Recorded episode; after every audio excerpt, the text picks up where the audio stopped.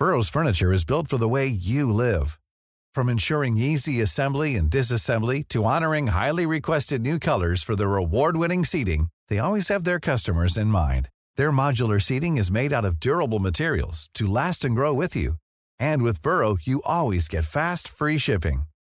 Get up to 60% off during Burrow's Memorial Day sale at burrow.com slash ACAST. That's burrow.com slash ACAST. burrow.com slash ACAST. Hey, I'm Ryan Reynolds. At Mint Mobile, we like to do the opposite of what Big Wireless does. They charge you a lot, we charge you a little. So naturally, when they announced they'd be raising their prices due to inflation, we decided to deflate our prices due to not hating you. That's right. We're cutting the price of Mint Unlimited from $30 a month to just $15 a month. Give it a try at mintmobile.com slash switch. $45 upfront for three months plus taxes and fees. Promo rate for new customers for limited time. Unlimited more than 40 gigabytes per month. Slows. Full terms at mintmobile.com. Hey, it's Ryan Reynolds, and I'm here with Keith, co-star of my upcoming film, If, only in theaters May 17th. Do you want to tell people the big news? All right, I'll do it. Sign up now and you'll get unlimited for $15 a month in six months of Paramount Plus Essential Plan on us. Mintmobile.com slash switch. Upfront payment of $45 equivalent to $15 per month. Unlimited over 40 gigabytes per month. Face lower speeds. Videos at 480p. Active Mint customers by 531.24 get six months of Paramount Plus Essential Plan. Auto renews after six months. Offer ends May 31st, 2024. Separate Paramount Plus registration required. Terms and conditions apply if rated PG. Ljudet funkar. Och det är dags för feministisk true crime igen. Du lyssnar på Nyans. Vi är jättetaggade på ett matigt, så in i helvete matigt avsnitt. Jag sa till Johan, min kille, att domen är 300 sidor lång och då trodde han att jag liksom bara försökte överdriva. Men nej, domen är 300 sidor lång, de facto 300 sidor lång. Du lyssnar på oss, som jag precis sa. Eh, det är jag som pratar, Hanna, och det hör ni på det flummiga introt. Och sen är det... Jag Kajan. Och jag Paula. Så, nu, nu kan jag slippa. Nu, nu har inte jag intro på typ tre veckor. Då har vi inspelningen igång. Så ja, åklagaren kan väl börja ställa frågor. Det här är Nyans, feministisk true crime med Kajan, Hanna och Paula.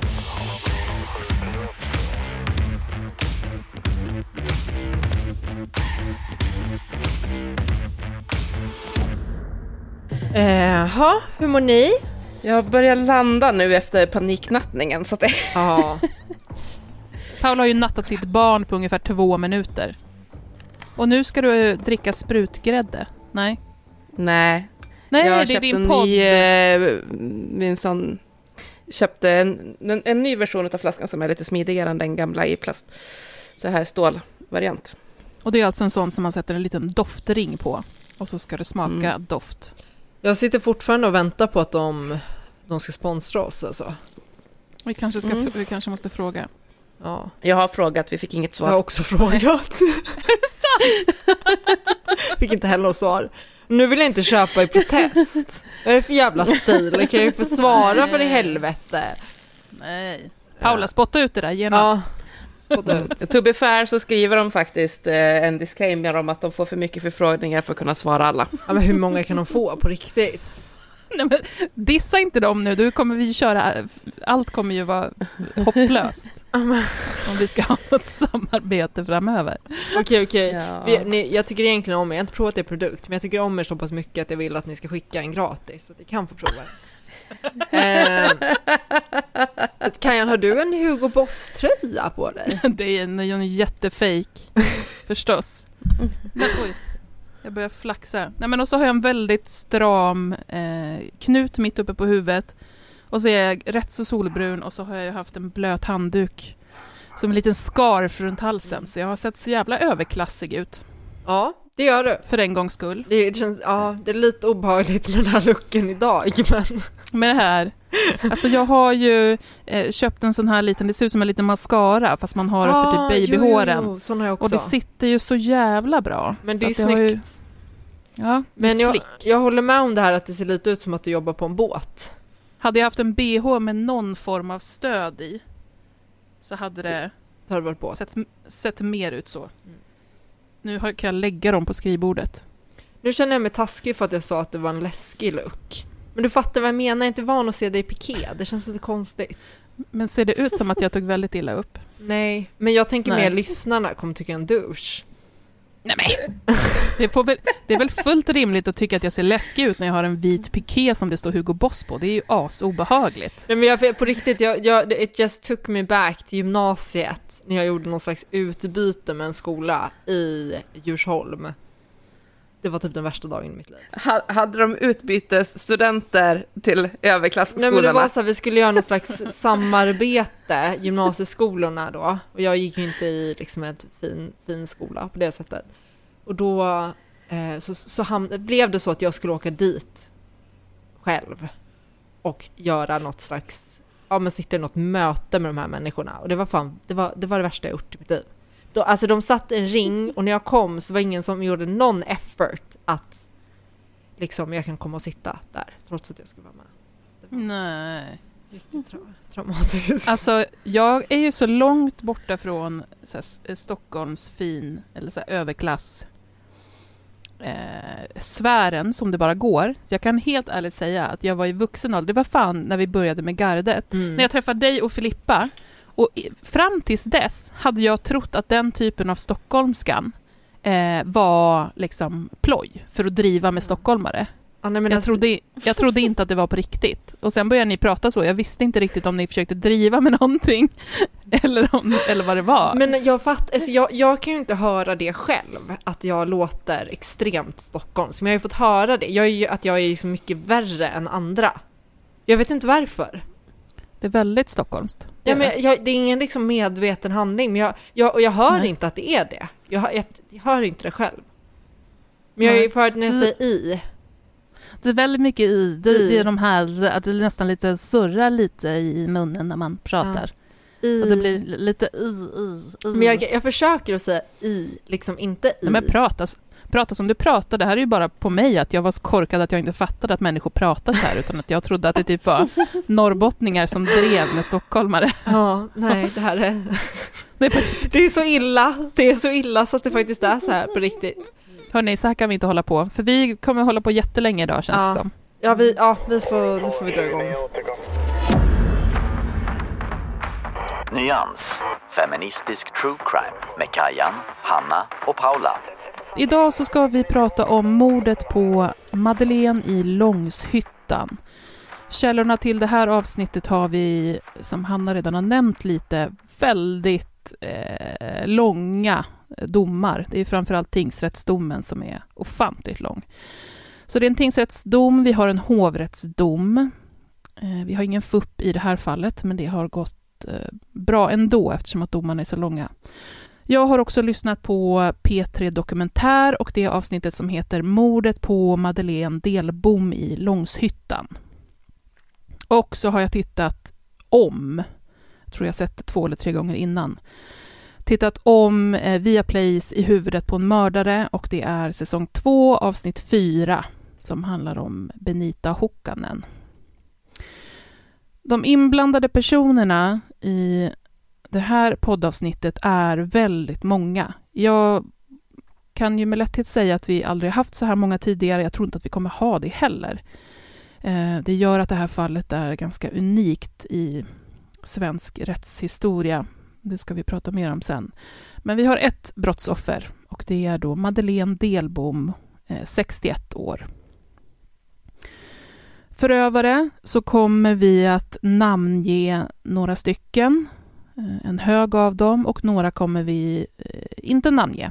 Och det kommer visa sig varför också. Så bland förövarna så har vi Joakim Hessling, 26 år, Martin Broling, 24 år, Benita Hockanen, 20 år, Daniel Wiberg Wahlgren, 21 år, Per-Olov Hövlinger, 46 år. Och så har vi de som vi inte namnger, som eh, en som vi kallar för chauffören, 45 år. Vi har Per-Olof Hövlingers flickvän, 33 år. Vi har Joakim Hässlings flickvän, 29 år. Vi har Martin Brolings flickvän, 21 år. Vi har en man som kallas 37-åringen och vi har 37-åringens flickvän som är 30 år. Eh, Eh, blir det rörigt så säg till, höll jag på att säga. Det kan ni ju inte alls göra. Men eh, ta en liten paus och gå tillbaka så, så eh, hoppas jag att det reder ut sig. Vi försöker vara så tydliga som det bara går.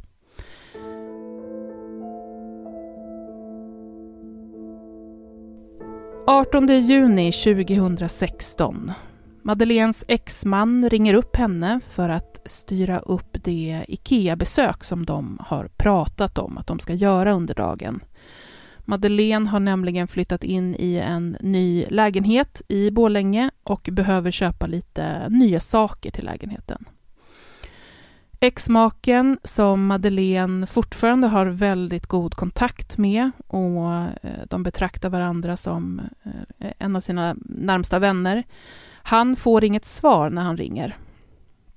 Det här är väldigt ovanligt. Det är absolut inte likt Madeleine att inte svara, framförallt inte när de har gjort upp planer.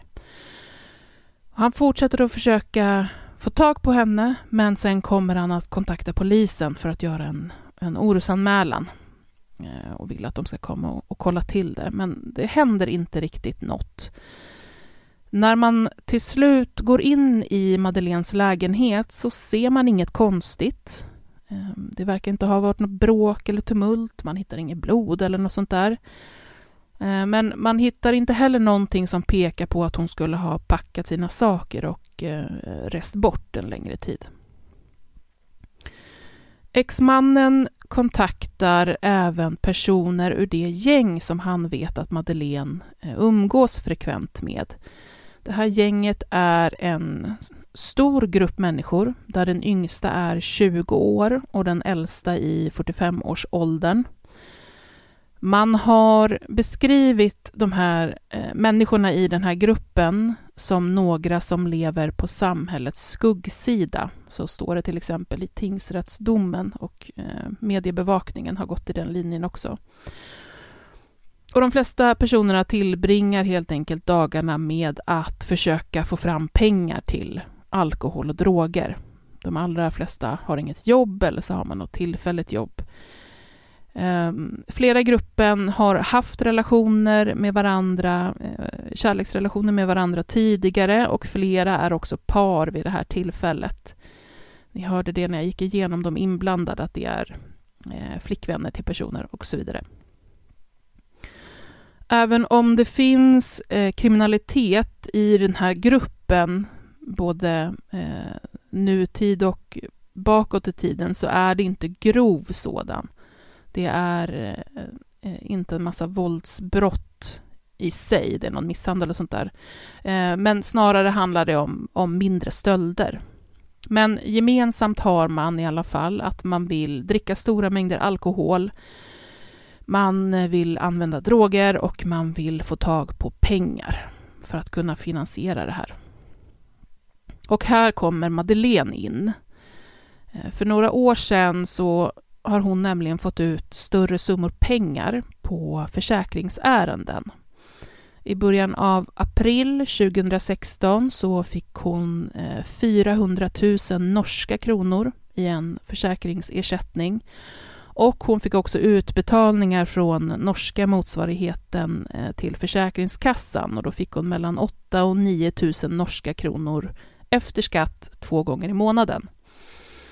Det här gör ju att hon eh, sticker ut ganska mycket från de andra personerna i det här umgänget. Eh, och den här ekonomiska situationen som Madeleine har, som är relativt gott ställt, vet flera i gänget också om.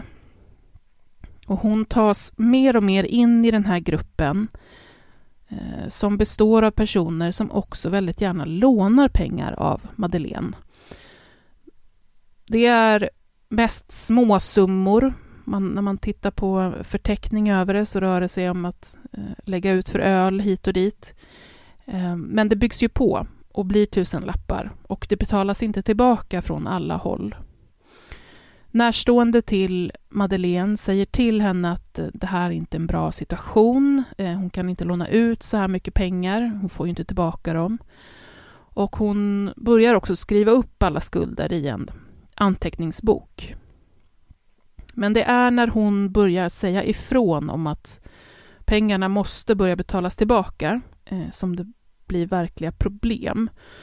Några i gruppen kommer senare säga att Madeleine till och med hotat dem med att eh, skaffa någon som driver in de här pengarna med våld. Eh, hon har pratat med vissa i gruppen om att de ska driva in pengarna från andra i gruppen och så vidare. Och ett missnöje gentemot henne börjar stiga. 29 juni. Madeleine är fortfarande saknad när hennes exman blir kontaktad av en tidigare granne till honom och Madeleine. Det är en yngre kille som också känner personerna i det här gänget och han säger sig ha saker att berätta. Han vill också att polisen eh, ska höra vad han har att säga.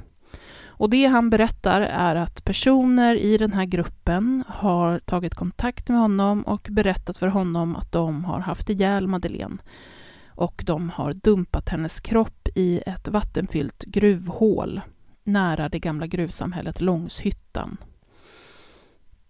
Personerna i gruppen har till och med erbjudit den här före detta grannen 150 000 kronor för att han ska hämta upp kroppen från vattnet och eh, gräva ner den. Inför polisen så kan den här grannen namnge och peka ut i princip alla som varit inblandade och det visar sig till allas förvåning röra sig om 11 personer. Eh, de kommer inte åtalas för samma saker och sånt, men det kommer ju Hanna gå in på mycket mer sen. Men det är alltså 11 personer. Två personer anhålls ganska snabbt i sin frånvaro och när man tar in en av dem, Benita Hockanen, hon är också den yngsta i den här gruppen med sina 20 år, så har hon flera av Madeleines bankkort på sig. Så alltså när polisen visiterar henne eh, och plockar av henne saker så har hon Madeleines kort på sig. Benita inleder förhören med att eh, förneka. Hon säger sig inte veta någonting alls om vad som hänt med Madeleine, men det förändras ganska så snabbt. Snart börjar hon berätta och hon medger att gruppen har tagit livet av Madeleine den 17 juni efter en grillfest. Och hon berättar också var kroppen befinner sig.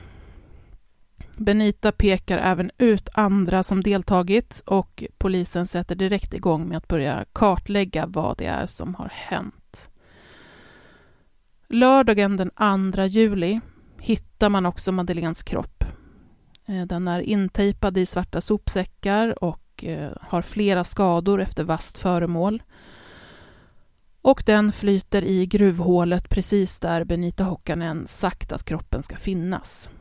Och i takt med att de misstänkta eh, börjar berätta, så, för det är inte bara Benita som berättar saker, utan det kommer fram mycket, så kommer också händelseförloppet för brottet upp till ytan. Det kommer dessutom visa sig att Benita Hockanen har haft en app på sin telefon. Och det är en app som spelar in samtal. Och det här gör att polisen kommer kunna höra hur man inom gruppen eh, pratar om Madeleine och mordet, både innan, i princip under tiden och efter det har skett. Som jag nyss nämnde så steg missnöjet mot Madeleine mer och mer. Flera i gruppen tycker att man måste hitta en lösning på problemet med Madeleine som vill kräva tillbaka sina pengar. Och det börjar pratas om att hon borde plockas bort. På så sätt så skulle man inte bara slippa eh, betala tillbaka sina egna skulder, utan man skulle även kunna lägga beslag på resten av hennes pengar och tillhörigheter. Det fanns också andra saker som påverkade gruppens syn på Madeleine. Hon var eh, nykter alkoholist som hade börjat dricka igen och eh, kunde bli rätt högljudd och, och beskrivs som stökig när hon drack. Eh, förvisso stämmer det in på flera andra i gruppen också.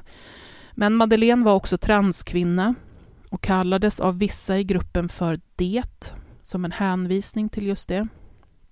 Vissa kommer i efterhand mena att de inte alls trodde att man menade allvar med det här pratet om att ta livet av Madeleine, utan att det snarare handlade om att man skulle skrämma och kanske på sin höjd misshandla henne.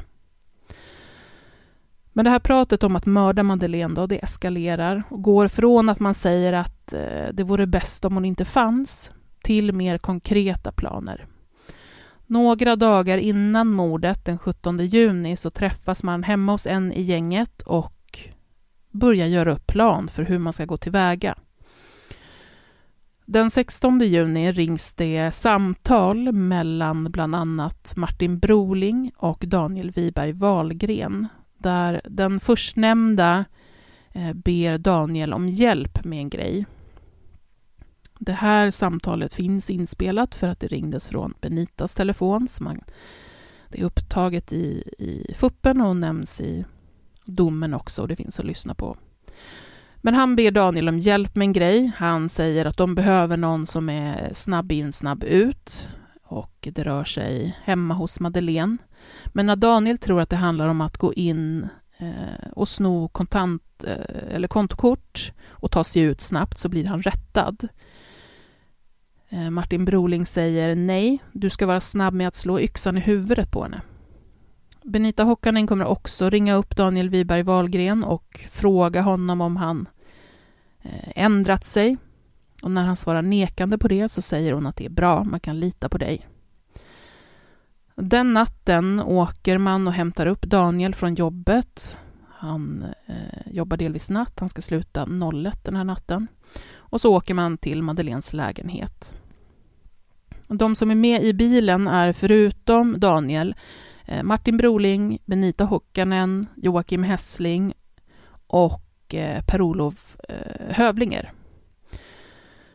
Men när man kommer fram och man har plan om att man ska ta, in, ta sig in en via balkongen och de andra ska knacka på och sådär.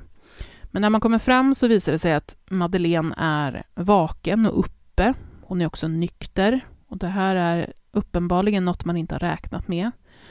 Hon kommer också att kasta ut nycklarna till dem och släppa in dem. Och de sitter och pratar en stund innan gänget går därifrån och det händer ingenting.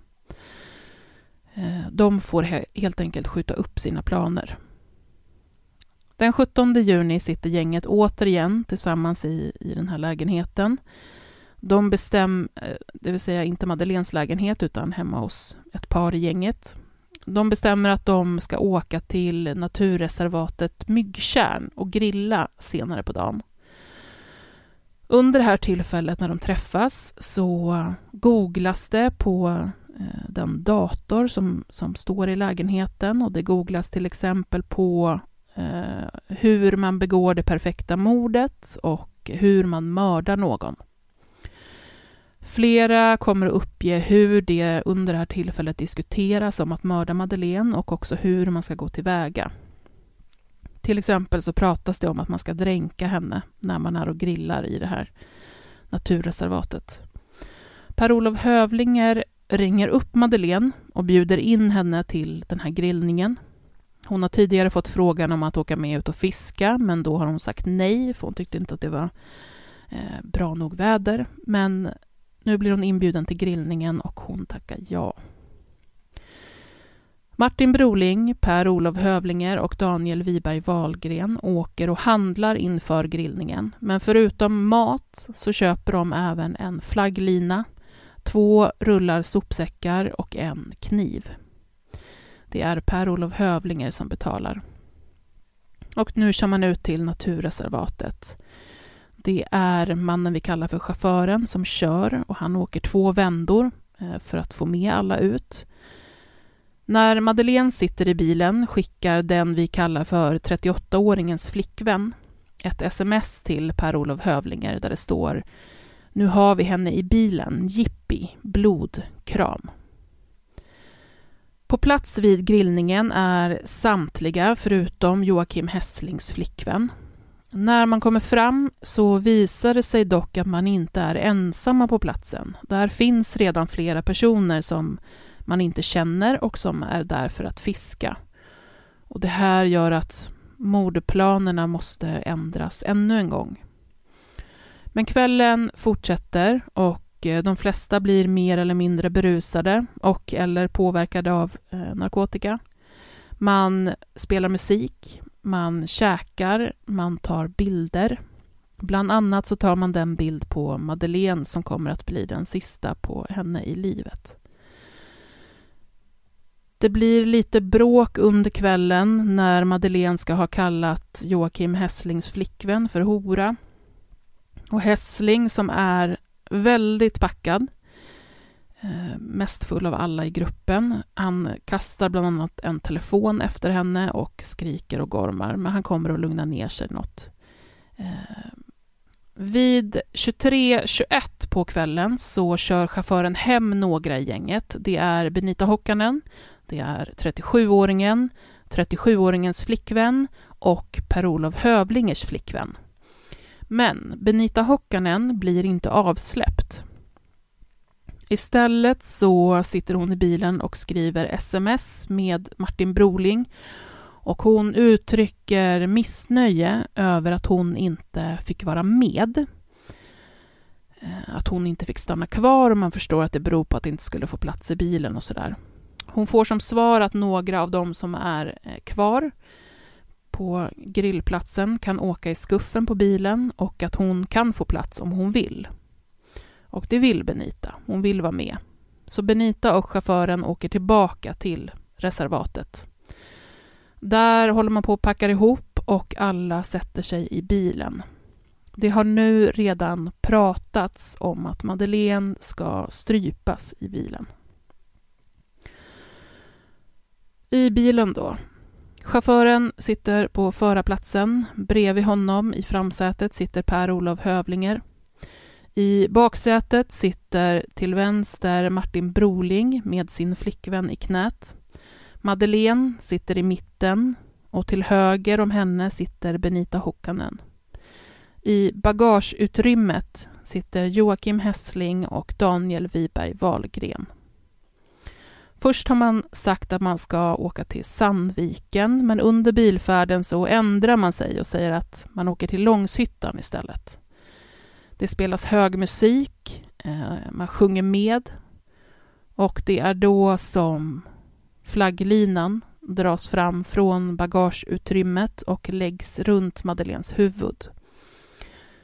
Linan hamnar i hennes mungipor och Martin och Benita, som alltså är de två som sitter i baksätet på varsin sida om Madeleine, hjälps då åt med att flytta ner repet över halsen. När repet dras åt så håller de två också händerna, alltså de håller hand med varandra eh, framför Madeleine för att hålla fast henne. Martin Brolings flickvän då, som sitter i hans knä, har berättat att Martin, Benita och så Daniel och Joakim i bakluckan högt sjungit med till låten Forever Angel medan de ströp Madeleine tills hon blev eh, medvetslös. Och så kommer man fram till Långshyttan då.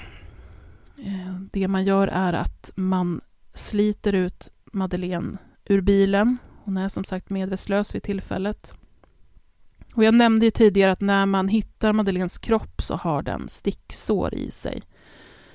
Det rör sig om sex skador på ryggen, fem på skallen och en stor skärskada på halsen. När hon dras ut ur bilen så säger någon att hon fortfarande andas. Då springer Joakim Hässling, alltså en av de personerna som har suttit i bakluckan och strypt Madeleine.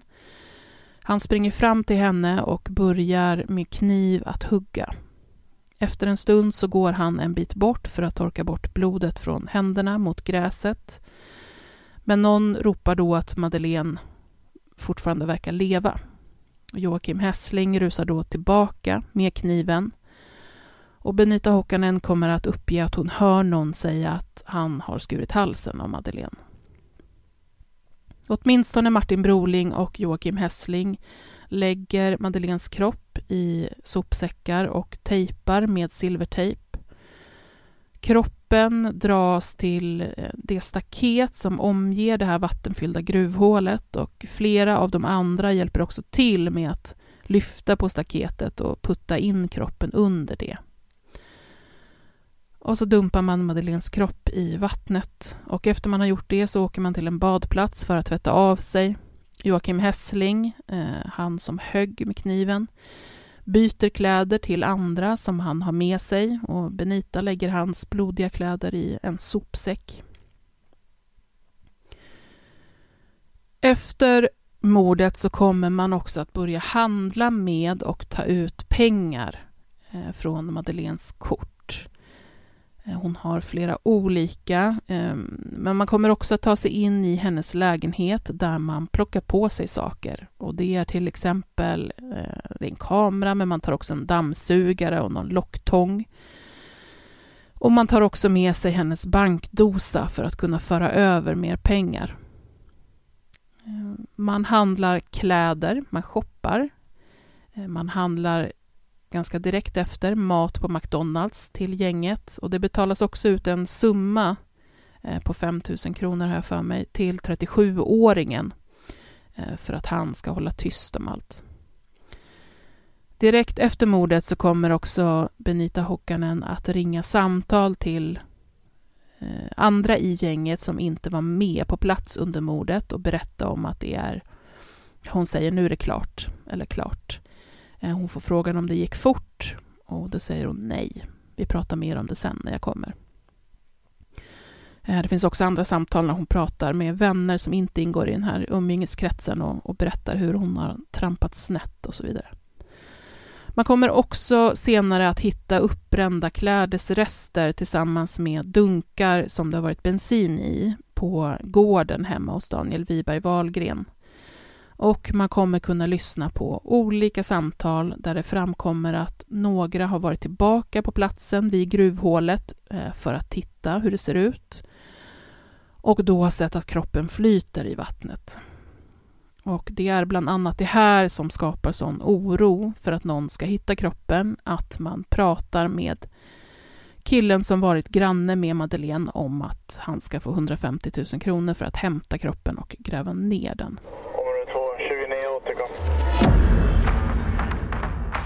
Nyans, feministisk true crime med Kajan, Hanna och Paula. Det finns många åtal här, många yrkanden om olika brott, olika rubriceringar i det här fallet. Jag kommer begränsa det till att bara gå igenom det som direkt handlar om mordet på Madeleine.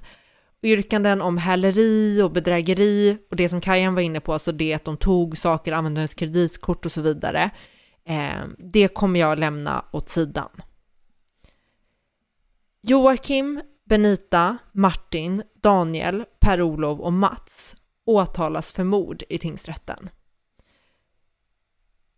Åklagaren hävdar att de här har tillsammans och i samförstånd på natten den 18 juni 2016 på väg mot och vid Rällingeberg berg i Långhyttan uppsåtligen dödat Madeleine.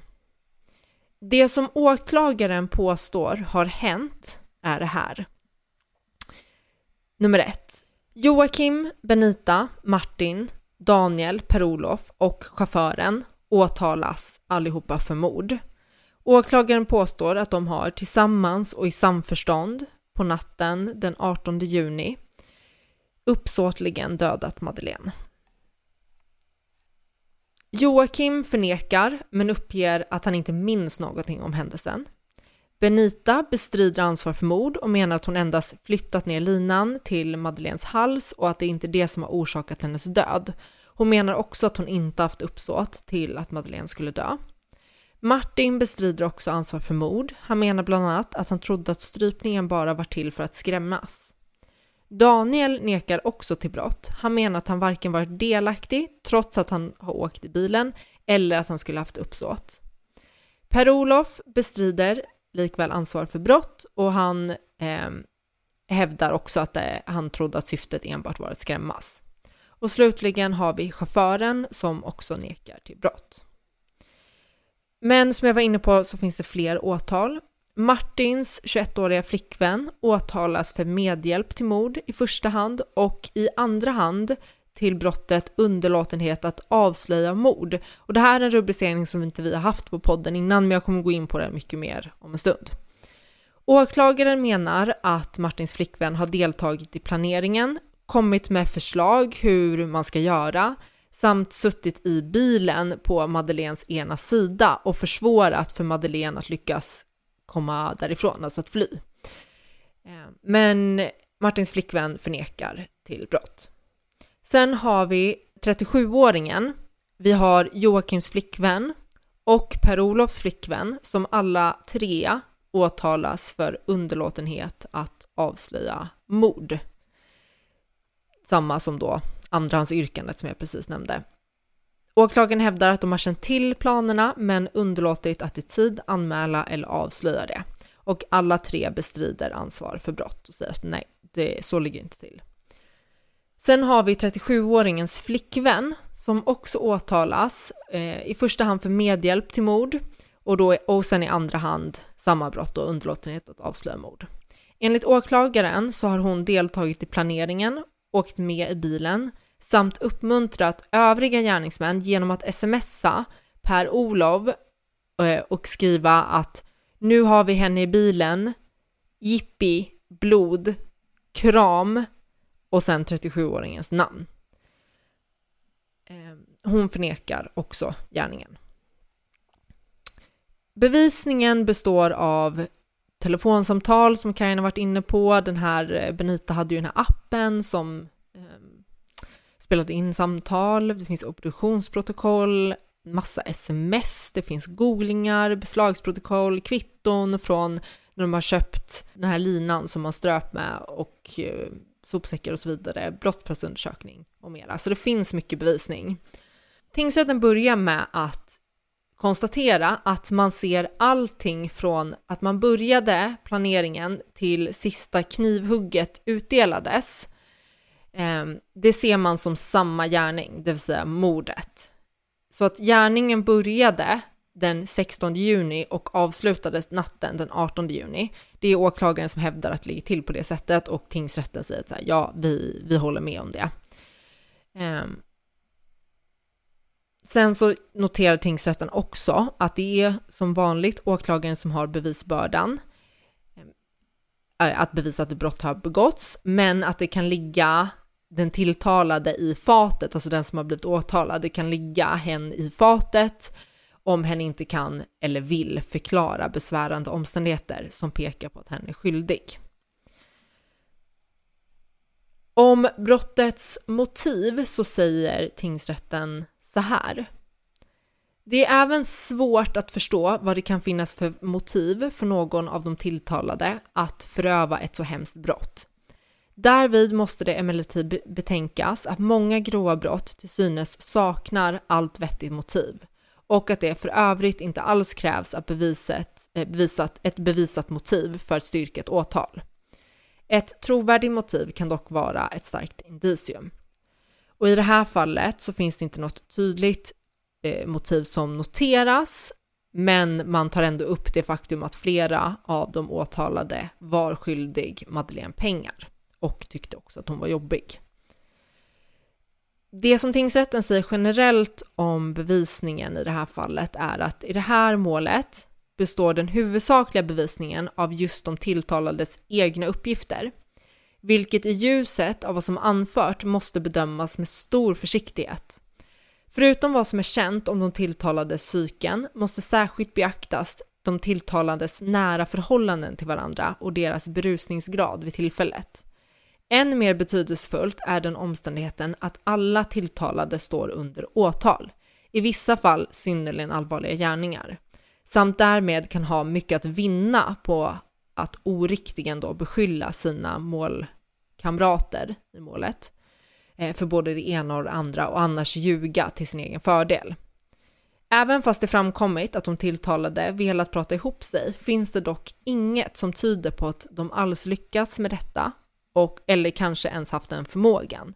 I många fall är faktiskt de tilltalades skildringar av ett brott i högsta grad både trovärdigt och tillförlitligt. Och en stor brist i det här målet, när det kommer till bevisningen, är att mordredskapet, kniven som användes och repet har inte hittats. Och det finns, även fast jag precis sa att det fanns mycket bevisning, så finns det inte, eh, det finns väldigt lite teknisk bevisning och det vill man ju gärna ha.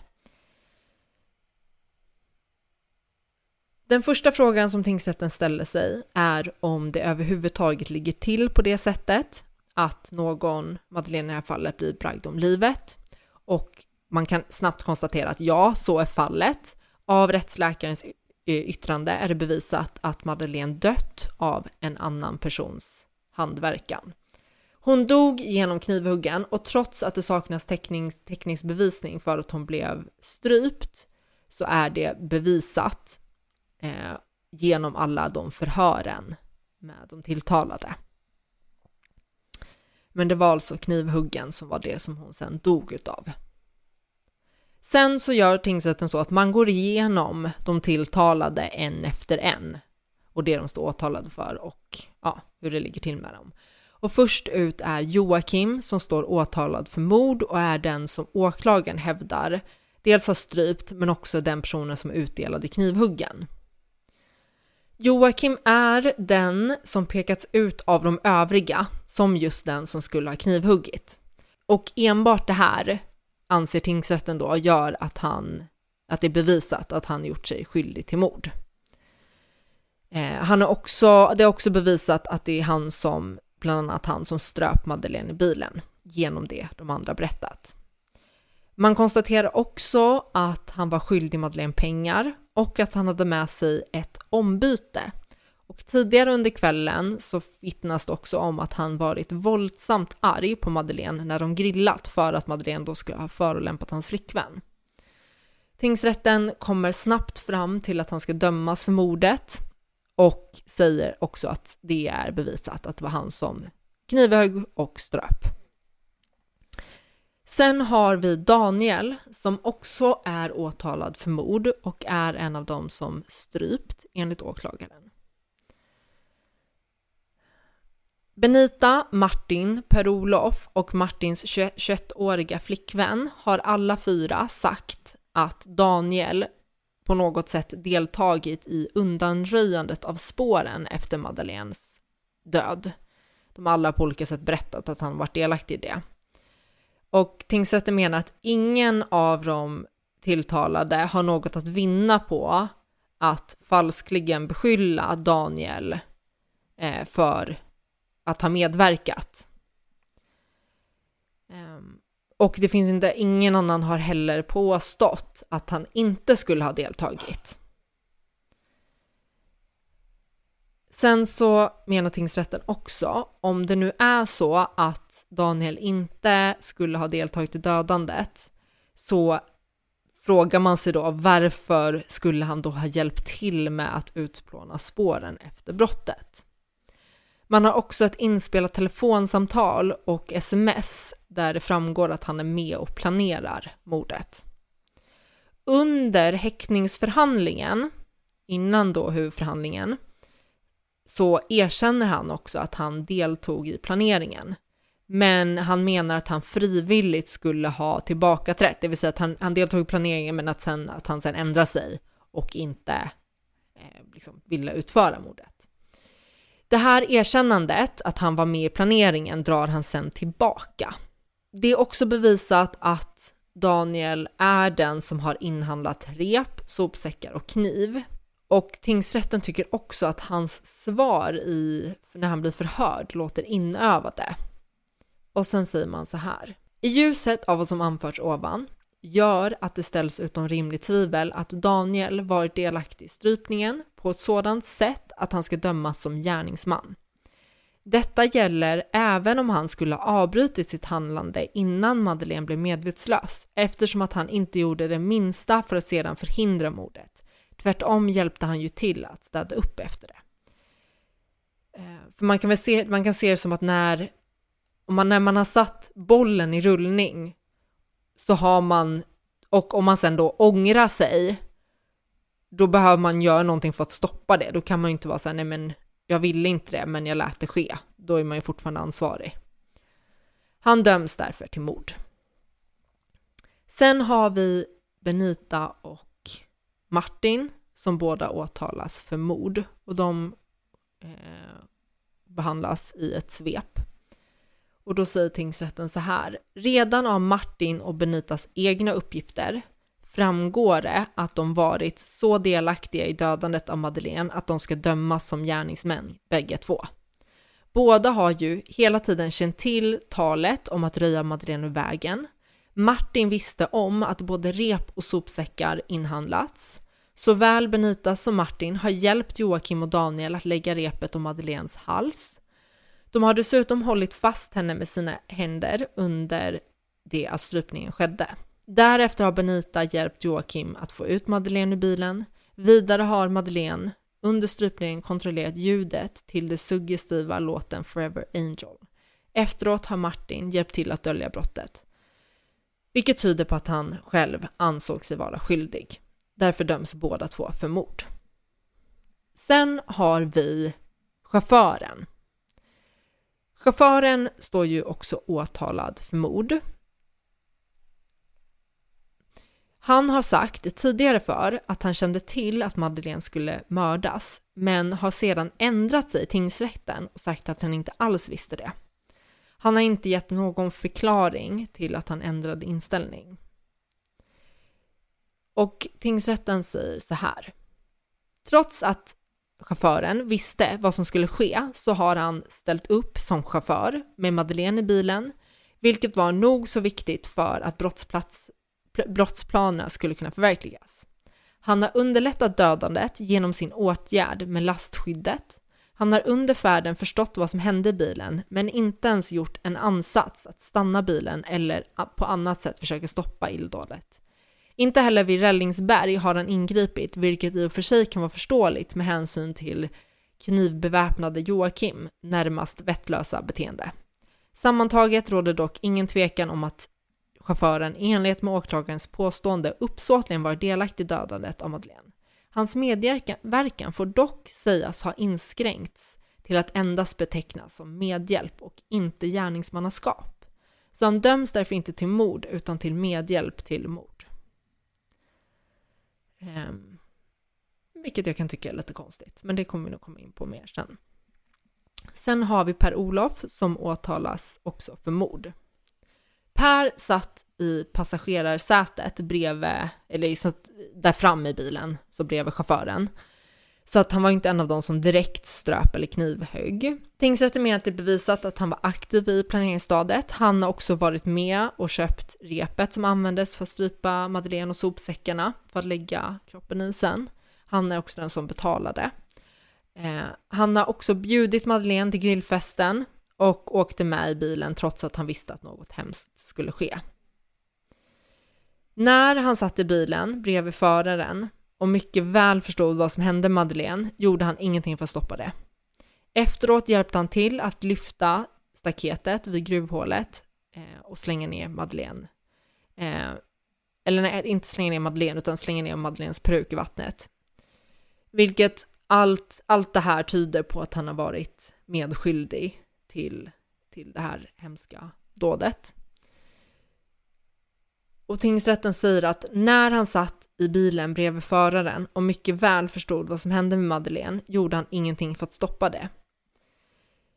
Eh, trots det här så anser tingsrätten att hans delaktighet bör betraktas som medhjälp till mord, vilket han då döms för. Man går inte in på varför det bör betraktas som medhjälp och inte som mord. Och jag har skrivit med stora bokstäver, jag håller inte med. Det bör ses som mord. Men det kommer vi till sen. Um, så, att, så att de har inget resonemang om det, utan de bara konstaterar att det här ska ses som medhjälp. Sen har vi Martins 21-åriga flickvän som står åtalad för medhjälp. I första hand då. Tingsrätten skriver kort om henne. Ehm, man konstaterar att hon, hon visste om att Madeleine skulle mördas och att hon ändå åkte med i bilen. Men sen så säger man, inget tyder heller på att hon satt där hon gjorde bilen med uppsåt att hindra Madeleine från att komma undan. Det är heller inte utrett att hennes placering i bilen fått den effekten att Madeleine inte kunde komma undan och hon ska därför inte dömas för medhjälp till mord. Sen har vi 37-åringens flickvän och det var hon som smsade Men hon var inte på plats när mordet skedde, men det var hon som smsade, nu har vi henne i bilen, jippi, blod, kram. 37-åringens flickvän visste om, tingsrätten konstaterar att hon visste om att mordet skulle ske eftersom att hon skickade sms med den texten. Ehm, men tingsrätten anser att det, det faktum att hon hade vetskap och skickade det här smset är inte tillräckligt för att döma henne för medhjälp. För att man ska dömas för medhjälp så krävs det att man har främjat gärningen med råd eller dåd.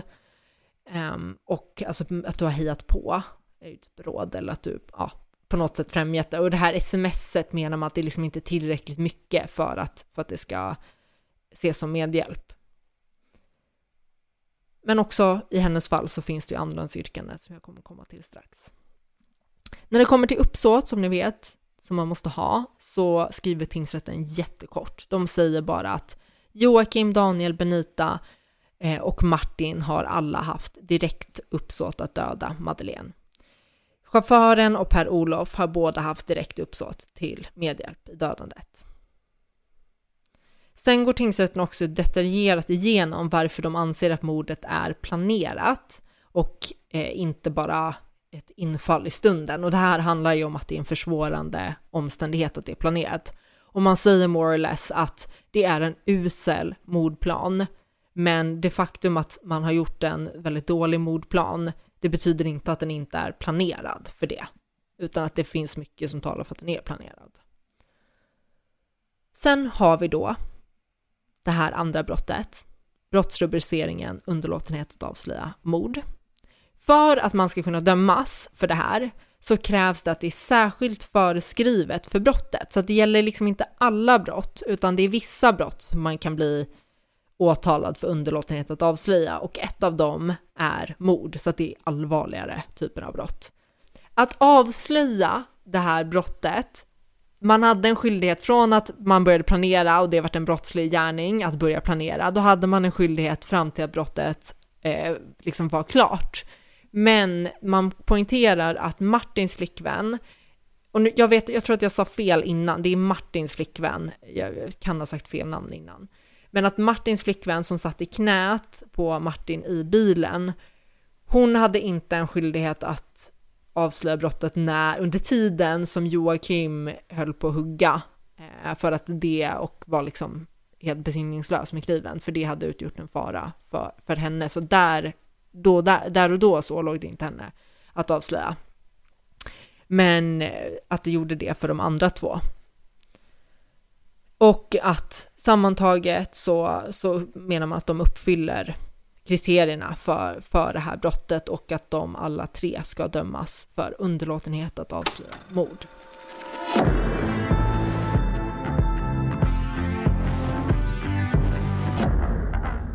Nästa del i domen är såklart att fastställa vad för straff som de olika personerna ska få. Och tingsrätten börjar med 37-åringens flickvän som då hade blivit dömd för underlåtenhet att avslöja mord. Och man gör en rättspsykiatrisk undersökning och man kommer fram till att det kan misstänkas att hon har en allvarlig psykisk störning. Eh, och tingsrätten skriver att flickvännen då måste till följd av psykisk störning eller annan liknande orsak ha, ha haft nedsatt förmåga att kontrollera sitt handlande och brist därav. Detta bör även ha stått i samband med hennes bristande utveckling och omdömesförmåga, varför straffvärdet för hennes brottslighet uppgår till endast ett år och två månaders fängelse. Men man ska komma ihåg också att hon har ju redan suttit frihetsberövad ett halvår i väntan på den här eh, på rättegången och eh, hon har också suttit frihetsberövad med restriktioner, vilket är eh, betydligt tuffande, tuffare, för då får du inte ha kontakt med, med omvärlden. Ehm, man konstaterar också att det finns ett behov av att förebygga eh, brott i framtiden och att ha övervakning för att göra det så att hon ska övervakas. Och tingsrätten tycker därför att påföljden ska bli skyddstillsyn och att det här också förenas med en föreskrift om missbruksbehandling. Eh, så att man säger att så här, ja, egentligen så är det, eh, är det fängelse för det här och straffvärdet uppgår då till ett år och två månader. Men om man tar, man ser här till helheten och tar i beaktande att redan suttit sex månader och att hon har det här behovet av dels missbruksbehandling men också att få liksom övervakning under en period så, så tycker man att det, skyddstillsyn är det som är bäst lämpat. Sen har, eh, går tingsrätten igenom Joakim, alltså han som begick eh, mordet med kniv, kniv, var han som hade höll i kniven och knivhögg och också var med och ströp. Även Joakim får göra en rättspsykiatrisk undersökning och man kommer fram till att han har en psykisk störning men att den inte är en allvarlig psykisk störning. Så att han kan därför inte få rättspsykiatrisk eh, vård utan det enda alternativet är då fängelse för honom. Men även om man inte kan få rättspsykiatrisk vård så tar man ändå in hans psykiska ohälsa som ett skäl för att ge ett lite lindrigare, lindrigare straff. Men man konstaterar också att eftersom att det är han som knivhögg så är hans delaktighet i mordet högre än de övrigas och att det också ska återspeglas i straffet och man menar därför på att han ska få ett högre straff än de andra. Och sammantaget så anser tingsrätten att 18 år är det straffet som han ska få. Men att det är det som är liksom straffvärdet är 18 år. Men att man sen drar av ett år på grund av den psykiska ohälsan. Så att i slutändan så får han 17 års fängelse. Eh, sen har vi Benita och i hennes fall så misstänker man inte att det finns någon allvarlig psykisk störning. Och det finns ingenting heller som framkommer att, att hon har psykisk ohälsa och eh, det är därför, därför är fängelse det enda alternativet. Eh, tingsrätten tycker inte heller det faktum att Benita har till viss del hjälpt till att klara upp mordet genom att berätta väldigt mycket och ansträngt sig för att berätta vid förhör. Det är inte så pass mycket att det ska göra att hon får ett lindrigare straff. Och sammantaget så anser man att straffvärdet på det här är 16 års fängelse. Men här ska man komma ihåg att Benita är 20 år gammal när brottet begicks och då vid den här tidpunkten, för vi ska komma ihåg att den här domen är från 2017 och det här brottet begicks 2016 så att det har ju hänt en hel del ändringar sedan dess, bland annat när det kommer till straff, eh, ungdomsrabatten. Och vid den här tidpunkten så fick man lindrigare straff om man var 20 år, man begick brottet. Så att hon får därför, sex, eh, hon får därför 12 års fängelse istället för 16, så att det blir fyra år som hon får i ungdomsrabatt. Sen har vi Martin och i Martins fall så misstänker man eh, en, att det finns en allvarlig psykisk störning och man gör en rättspsykiatrisk undersökning som kommer fram till att det finns en psykisk störning men det är inte en allvarlig psykisk störning. Det finns därför inte någon, något alternativ än fängelse. Men eh, han får 16 års fängelse, precis samma, man bedömer det så som man bedömde Benitas medverkan. Sen har vi Daniel och man gör precis samma bedömning med att 16 års fängelse är straffvärdet. Eh, och i hans fall så finns det inte någon, någon psykisk störning. Eh, man misstänker inte det och det blir därför 16 år. Förlåt, jag sa fel tidigare. Martin bedömdes inte lida av en allvarlig psykisk störning och det finns inte heller, han lider inte av någon psykisk störning. Eh, därför han hade antagligen fått ett lägre straff om man hade, om man hade gjort det. Man gjorde en rättspsykiatrisk undersökning för att man misstänkte det, men den kom fram till att så inte var fallet. För jag bara tänkte, jag bara, varför får båda 16 om ena? Bara. Men så, så var det. Det är många personer här. Sen har vi Per Olof och man kommer fram till att han inte har en psykisk störning. Det finns inga, det finns inga sådana ja, indikationer. Ehm, så att det är fängelse som är det enda alternativet. Och han dömdes ju för medhjälp till mord. Och då, det är ju ett lindrigare eh, brott än att faktiskt begå handlingen. Det ses ju som allvarligare vad den som, ut, som är liksom huvudgärningsman. Och han får tio års fängelse. Och sen har vi chauffören och man gör egentligen precis samma bedömning som med Per-Olof, tio års fängelse och inte heller chauffören ansågs ha någon psykisk störning. Sen har vi Martins flickvän och där skriver i princip tingsrätten väldigt likt så som man skriver med 37-åringens flickvän. Och eh, de, stod ju, de, de dömdes ju också till för samma brott, det här underlåtenhetsbrottet. Och man säger att hon, flickvännen då, måste till följd av psykisk störning eller annan liknande orsak ha haft nedsatt förmåga att kontrollera sitt handlande. Detta handlade, eller bristen därpå, bör även ha stått i samband med hennes bristande utveckling och omdömesförmåga, varför straffvärdet för hennes brottslighet uppgår till endast ett år och fyra månaders fängelse. Eh, Martins flickvän var ju också med i bilen, eh, så att jag tror att tingsrätten ser det som lite allvarligare, allvarligare och därför får hon också två månader extra fängelse. Men det är på samma sätt här. Flickvännen har suttit frihetsberövad med restriktioner i ett halvår och Eh, tingsrätten anser att det finns ett behov av övervakning för att förebygga brott i framtiden och hon döms därför till skyddstillsyn med en föreskrift om psykiatrisk kontakt. Sen har vi Per-Olofs flickvän som också då blev dömd för underlåtelse. Ehm, och där menar man, som med de andra två flickvännerna, att hon måste till följd av en psykisk störning eller annan liknande orsak ha haft nedsatt förmåga att kontrollera sin eh, brist på handlande. Eh, och man säger också att detta bör även ha stått i samband med hennes bristande utveckling och omdömesförmåga. Och i det här fallet så tycker man att straffvärdet för hennes brottslighet uppgår till endast ett års fängelse. Och på samma sätt här, hon har redan suttit frihetsberövad eh, och man anser att det, det, är mer lämpligt med skyddstillsyn, vilket hon då döms till. Så hon kommer inte behöva sitta i fängelse.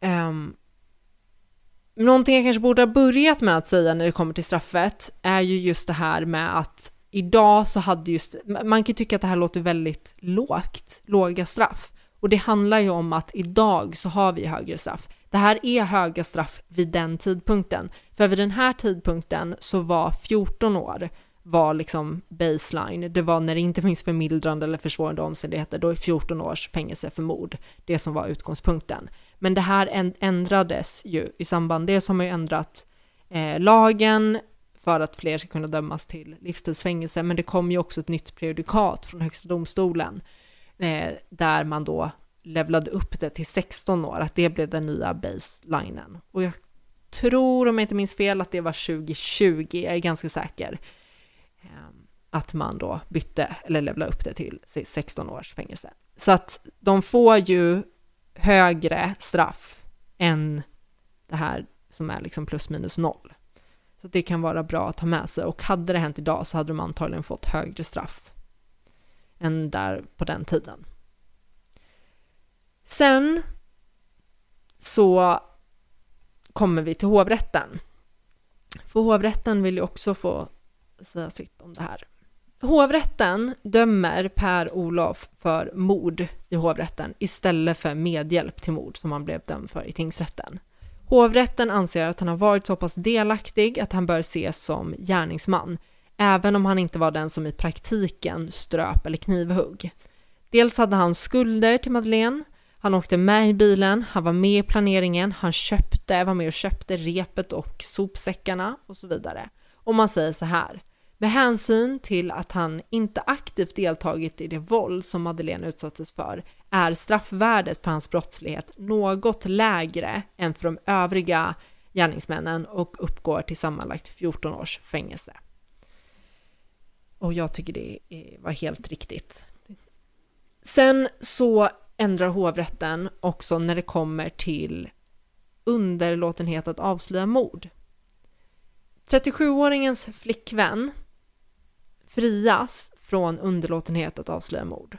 Hovrätten börjar egentligen med att konstatera att bevisningen i det här fallet, eh, det här, ni vet det här smset, Jippi blod smset och sen också telefonsamtal till Benita talar med styrka för att hon visste vad, hon skulle, vad som skulle ske med Madeleine. Men trots det här så menar hovrätten att det inte är solklart att hon kan bli dömd för det här brottet, för att det här brott, brottet, underlåtenhet att avslöja mord, är eh, själva rubriceringen, eller liksom det, det brottet är egentligen fucked up. och jag ska förklara varför. Och jag tycker att 37-åringens flickvännens försvar argumenterar på ett väldigt bra sätt. Eh, det är verkligen kudos till hennes förs försvar. Enligt Europakonventionen som gäller i Sverige som lag så har man rätt att slippa self-incrimination. På svenska är det väl självinkrimination. Alltså du har rätt till att inte bidra till att brott som du är misstänkt för blir lösta eller att du kan bli, och du, du, du behöver inte bidra till att du själv ska kunna bli åtalad egentligen. Och du behöver inte anmäla dig själv. Det, man, det är en rättighet som man har.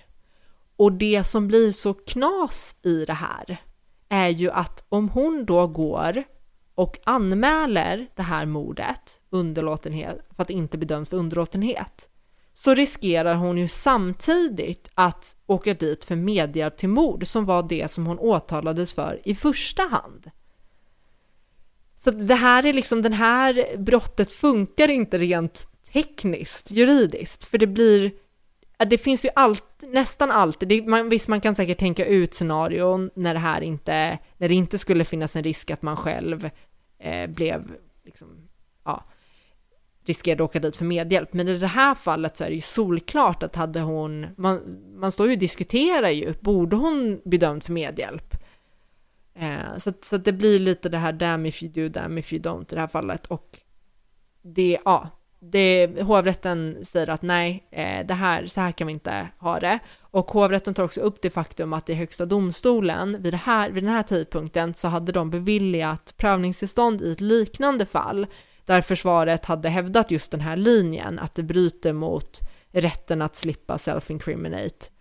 Eh, men HD hade inte hunnit pröva det vid det här tillfället, men eftersom att jag kan se in i framtiden, eftersom att det här, vi spelar in det här flera år senare, så har jag kollat upp det här och hovrätten resonerade helt rätt. Man kan inte bli dömd för det här brottet om man själv riskerar att bli misstänkt för medhjälp eller misstänkt för något annat brott. Så att hovrätten enligt mig och enligt Högsta domstolen eh, tänker helt rätt. Om man säger så här, med hänsyn till att Eh, flickvännen då de facto kom att åtalas i tingsrätten för medhjälp till mord och att hon även dessförinnan var häktad misstänkt för brottet i cirka sex månaders tid kan inte annat sägas än att hon riskerade att åtalas för medverkansbrott om hon skulle ha avslöjat mordplanerna. Det faktum att tingsrätten frikänt henne för medhjälp till mord, vilket åklagaren valt att inte överklaga, ändrar inte detta förhållande, eftersom underlåtenheten att avslöja brottet uppenbarligen inte kunde ske utan fara för henne själv, ska hon frikännas för brottet och tingsrätten, eh, tingsrättens dom ska ändras i den här delen. Sen har vi Per-Olofs flickvän. Eh, och där anser hovrätten att det är inte bevisat att hon faktiskt hade kunskap om att mordet skulle ske. Så att hon frias på den grunden. Så att Per-Olofs flickvän frias, 37-åringens flickvän frias och Per-Olof döms istället för mord. Ja, nu kanske ni funderar på hur det ligger till med Martins flickvän som också var, eh, blev också dömd i tingsrätten för underlåtenhet att avslöja mord. Hon överklagade inte till hovrätten. Antagligen så hade hon också blivit friad, hade hon gjort det. Och där var jag klar. Det här, det här var, det värsta, det här var den värsta domen, fy fan! Det här var min värsta genomgång. Bra kämpat Hanna. Alltså, jag är så svettig. I'm Sandra, and I'm just the professional your small business was looking for. But you didn't hire me because you didn't use LinkedIn jobs. LinkedIn has professionals you can't find anywhere else, including those who aren't actively looking for a new job but might be open to the perfect role, like me.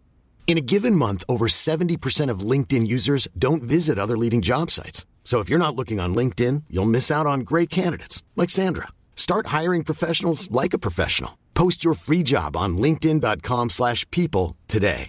Burrow's furniture is built for the way you live. From ensuring easy assembly and disassembly to honoring highly requested new colors for their award-winning seating, they always have their customers in mind. Their modular seating is made out of durable materials to last and grow with you. And with Burrow, you always get fast, free shipping. Get up to 60% off during Burrow's Memorial Day sale at burrow.com slash ACAST. That's burrow.com slash ACAST. burrow.com slash ACAST.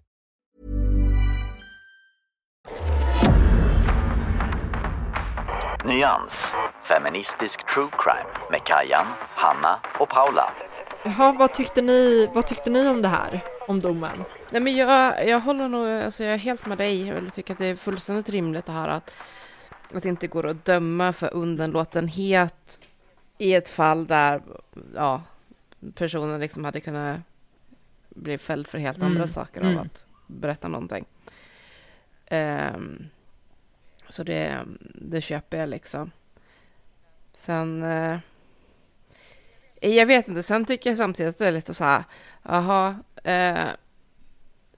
hon- vissa var inte med och mördade, men visste vad som hände, men berättade ingenting, men eftersom det krockar så blir det ingenting utav Mm. det alls. Det blir det här juridiska, att ju- juridiken är ju på det sättet lite fyrkantig, att det blir det, blir, det är så här, ja de är fel, men det blir juridiskt tekniskt knas om de åker dit för det. Det makes no sense liksom. Ja. Eh, men däremot så är jag så glad att Per-Olof blir dömd för mord. För jag fattar inte hur tingsrätten Det var ju det, kom största, fram till... det, var ju det största felet Mm. med tingsrättsdomen. Ja, ja, att han inte, att Mm. media, makes no, de förklarar inte ens varför han skulle bli med, dömd för medhjälp.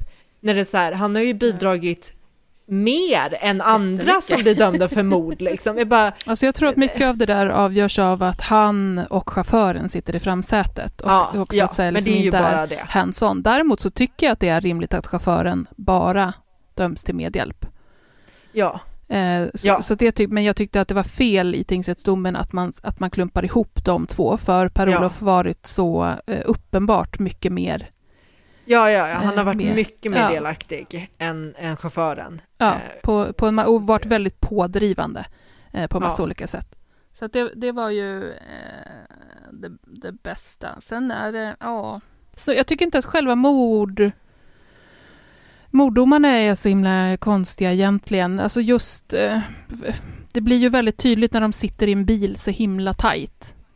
Eh, Mm. så, så hade det varit i en, ett annat scenario där det hade varit mer utspritt och sånt så kan jag tänka mig att det hade varit annat. Men här sitter de och liksom omringar henne, håller fast med armar runt eh, ja, på olika sätt. Liksom. Så det blir väldigt tydligt att man deltar ehm, och, och liksom är med på noterna eh, på olika sätt. Så de är inte så konstiga. Sen är ju de här, precis som ni var inne på, personerna runt omkring som tycker jag utifrån de genomgångarna i, i, i tingsrättsdomen, det som tar med från fuppen, eh, är väldigt tydligt att de har eh, haft, de säger det till och med i förhör, att de vet att det här har Ja. pratats om. ja. Eh, och Ja. sen säger ju alla att ja, men jag trodde bara att, det skulle, sk- att vi skulle skrämmas eller något, men det är klart att de säger ja. det. Ja, ja. Nej men alltså jag tycker overall, förutom den här grejen med Per, per Olof så tyck, och det faktum att det var ju fel då att döma dem för underlåtenhetsbrottet i tingsrätten för, ja, som, som jag förklarade i hovrätten, så tycker jag att det är en bra dom. Eh, och jag är helt med på hovrätten, vad de tycker också. Får jag bara innan, innan Paula Mm. du drar ditt bara, för jag hade bara något mer om, jag tycker att tingsrättsdomen är så jävla konstig på så många sätt. Eh, vänta, jag ska scrolla mitt. Jag tycker den är så märkligt, ja, den är så märkligt skriven. Eh, alltså det, det första sidan som man kommer in på så står det så här. I hjärtat av södra Dalarna ligger den lilla Oh, ja. bruksorten Långshyttan.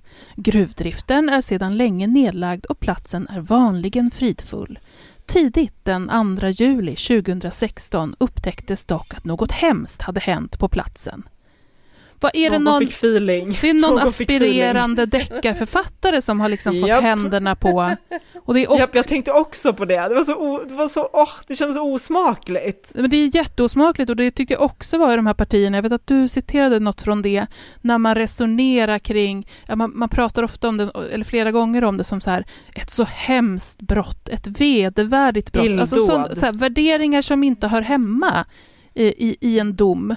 Det ska inte alls vara där. Och sen tyckte jag att man gick in på och det är väl anledningen till att den är så jävla lång också. Man gick in på så jättekonstiga basic förklaringar om, alltså ett helt stycke om där man ska visa att, den här, att det är fastslaget att den här kroppen verkligen är Madeleines. Ja, jag vet, jag tänkte, jag Jättekonstiga... tänkte direkt med en mening. Spara oss lite tid. Nej, men och det, vi sitter i en mordrättegång, jag tror eh, liksom, det, det, det vet vi nog att det är. Mm. Jag tror Ja, inte att vi vi. behöver en, liksom, en tredjedels sida om att det är... Och också basic genomgångar av liksom... Ja, vad fan kan det vara? Bevisbörda och vad, vad en Jo. åklagares generella uppgift är. Det är klart att man kan nämna det, men det är sådana genomgångar som känns som att man har en föreläsning för en gymnasieklass. Jag är i och för sig ganska positiv till när tingsrätterna gör det, eller domstolar overall. Jag gillar när de har eh, långa förklaringar om hur bevisbörda och hur juridiken ligger till. Jag tror att det finns, alltså för domstolen ska ju lä- skriva så att alla förstår och hänger med. Eh, så att jag tycker den grejen är ganska bra, de där långa. Sen brukar jag bara hoppa över dem, men Jag, tycker, jag har aldrig fall- sett det som det ser ut i den här domen. Och jag, för jag tyckte ja, det var mycket. De hade... nivån, nivån på det som förklarades tyckte jag var så Ja. vedervärdigt. Det, jag tycker också att man faktiskt kan unna sig att skriva att eh, och det ligger som sagt på åklagaren att leda i bevisning, bla bla bla, Mm. som det ofta står. Du behöver inte ha ett helt stycke om vad liksom åklagarämbetet innebär och har för uppdrag generellt. Mm. Sen så störde jag mig på att de skrev ju väldigt mycket. Också jättekonstigt. Jättemycket ju, ju. Det var ju så. Ja, du ska inte argumentera liksom här. Nej. Nej men, Nej, nej, men just det, det, jag vet inte om det där är någons första dom som man liksom har fått så här, den här, det här sammanfatta, skriv igenom, Fått fria händer. fått fria händer och så blev det jätte knäppt. Ja, det var det, jag behövde bara rant om det. Mm. Men det här inled, jag trodde först att så här, vänta, är det här någon del från FUPen, att de har liksom postat från någon eh, turistsajt för Långshyttan? Så bara, nej okej, det är domen. Ja, ja. Det finns en del, eh, det finns ju, den, vi måste ju ta fram den domen. Det finns ju en dom som är skriven, alltså som en dikt.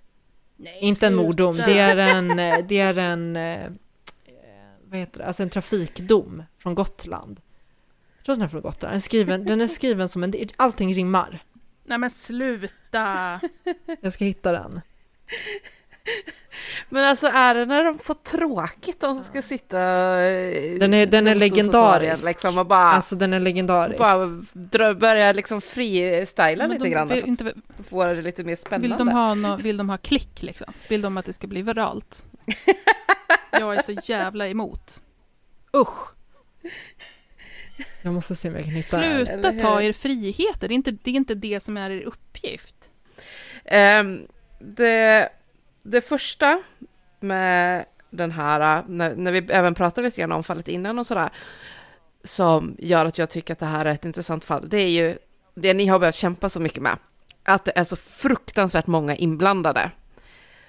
Och att verkligen ingen vid ett endaste tillfälle bromsar upp lite grann och bara, hör ni, är det här en bra idé?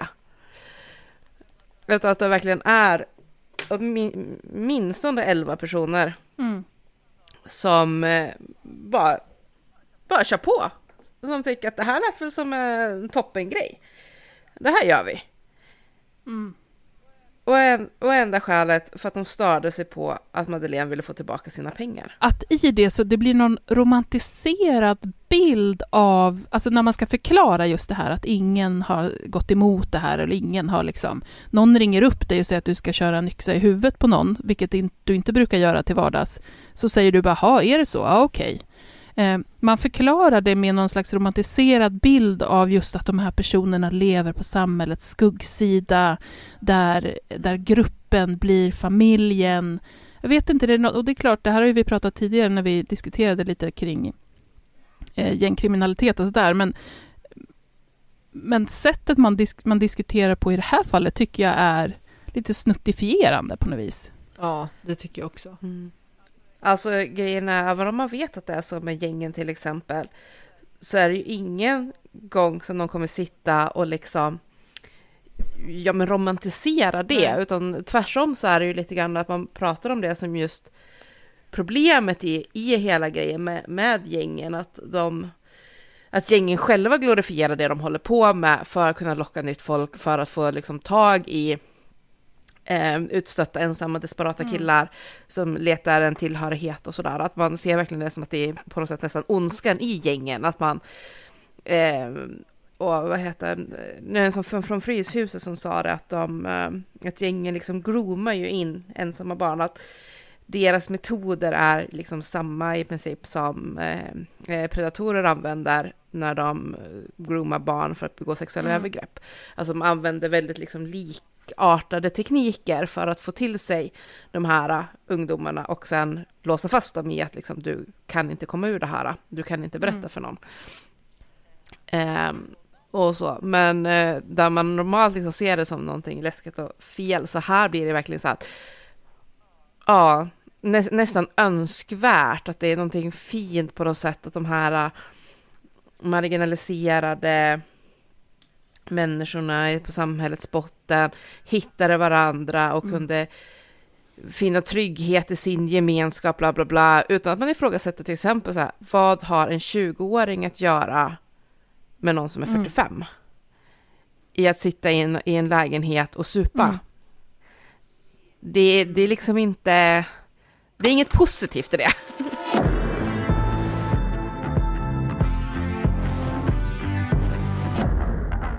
Sen en annan grej som jag tycker, om man tar till exempel då i huvudet på en mördare och, och liksom fokuset på Benita och sådär.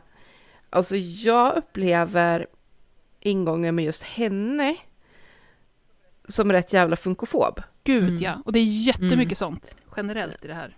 Ja, verkligen. För att, alltså fine, det, det är verkligen så att det är klart att vi ska prata om och kunna ta hänsyn till eh, autism, eh, intellektuell funktionsnedsättning och så vidare, sånt som vi har pratat om tidigare, att man kan se liksom i vissa typer av brott att här är det någon som eh, snöat in på ett sätt som folk kanske normalt inte gör, eller att det finns problematik som gör att det här är en person som har kanske svårt att se nyanser, eller vad det nu Mm. kan vara. Men i det här fallet så blir det så himla liksom bara att nej men hon, alltså i princip så att nej men hon är bara utnyttjad och förstår ingenting och så himla naiv och, och mm, man kan lura henne till vad som helst. Alltså att man tar ifrån henne mer eller mindre all Mm. agens Mm. på ett sätt som blir, blir väldigt, väldigt frustrerande kan jag tycka. Liksom att, eh, ja, men det här har vi diskuterat jättemånga gånger, kanske inte podden, men, men sinsemellan och sånt där också, det här med att ha skillnaden på att förklara någonting och att ursäkta Mm. någonting. Och så som det blir kring de här, när, när liksom Benitas position diskuteras, så blir det väldigt mycket att man går ifrån att förklara hur de kunde hamna i det här till att ursäkta det. Ja. Och att i slutändan försöka få liksom till att vi ska egentligen tycka synd om henne och se henne som ett offer i det här. För att hon stackar, alltså det blir nästan lite så här stackars korkade lilla tjejen som inte fattar någonting och hur kan vi egentligen döma henne Mm. i det här när, när hon inte kan ta ansvar för någonting. Och också stackars korkade Ja. lilla tjocka tjej. Det är otroligt mycket Ja, i, i huvudet på en mördare. Eh, om hur hon då har liksom utstått mobbing och sånt. Och det, det tas ju också upp ofta och det vet vi kan liksom vara en del av att man känner ett utanförskap och så här, eh, naturligtvis. Mm. Men, men den, eh, det utrymmet den förklaringsmodellen får ta till att, ja, och det här leder ju i sin tur då till eh, eh att bli sexuellt utnyttjad, leder i sin tur till eh, drogerna, leder i sin Alltså det blir en väldig förklaringskedja som just där, precis som du säger, blir nästan ursäktande. Och även som förklaringsmodell använder man ju det sen också just det här att i och med att hon har varit mobbad och hon har blivit utsatt för övergrepp och ja, men lite sådär tjock och korkad attityden. Obs, inte mina åsikter om henne. eh, så, så har man ju också det liksom att, ja men när de här då i det här gänget liksom började med att vi, vi måste döda Madeleine. Att det här att hon skulle då vilja vara med och inte kunde säga nej och sådär. Och till och med var pådrivande. Att det då skulle handla liksom om att hon var så rädd att förlora den tillhörighet hon äntligen hade Mm. hittat. Efter alla år av mobbing och utsatthet. Att, att hon gick med på vad som helst bara hon inte blev mobbad och ensam igen. Eh, och absolut att det kan vara en delförklaring, men någonstans är ju också faktum fortfarande att hon i detta tog steget inte bara att vara tyst åskådare som vissa andra, utan aktivt pådrivande och medhjälpande och verkligen ta del i att det här mordet skulle bli av. Ja, och, Och det är liksom någonting och mer. icke att förglömma att hon faktiskt höll på att bli hemskjutsad men var besviken över att hon inte skulle få vara med. Eh, För att hon inte skulle få Mm. plats i bilen. Så hon bad i princip om det Precis. och fick sen åka tillbaka för att hon ville vara med. Som sagt, hade det bara bestått av rädsla för att bli utstött så hade hon kunnat ta en, en annan profil som vissa av de andra gjorde i, i det hela liksom. Och då hade hon varit safe, eller man ska säga, hon hade ju fortfarande fått vara med liksom.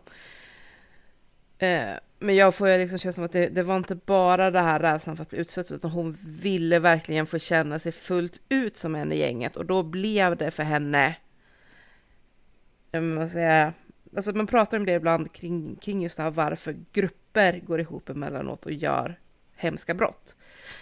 Um, och att en grej i det är ju för att binda samman en redan väldigt sjuk och dysfunktionell gruppdynamik, men att man liksom ändå ska binda ihop gruppen ytterligare. Att vi som har gjort den här hemska, hemska saken, nu är vi liksom sammanbundna för alltid, vi kommer aldrig kunna berätta om det här, eh, vi ska ha varandras ryggar och så vidare. Och att jag kan tänka mig att en drivkraft för Benita då blev ju liksom att ja, men, jag ska vara med i det här, jag vill vara med och mörda Madeleine. För då kommer jag alltid vara kvar i den här gruppen. De kan inte knuffa ut mig för tänk om jag skulle gå och berätta.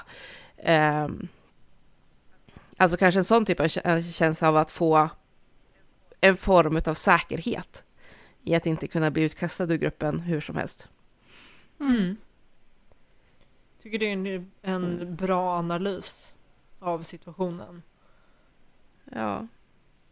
Tänker att den är ju inte mer far off Nej. än att eh, det är för att hon är tjock Nej. liksom. Nej, men jag tycker att det låter som en rimlig analys av, av det. Och sen tycker jag att det man kan säga är väl att för många av de här männen som var med på det så tycker jag att det ekonomiska motivet är väldigt, väldigt tydligt. Eh, att man hade de här skulderna och man kände panik över att hon skulle ha tillbaka pengarna och hon skulle kanske till och med eh, använda sig av någon med våldskapital för att få tillbaka dem och sådär. Hon kände sig väldigt hotad av det. Det Mm. tycker jag väl i och för sig att man kan känna en skillnad med då till exempel Benita som ju faktiskt är ehm, tror jag, den enda tjejen som inte är i en relation med någon av de andra.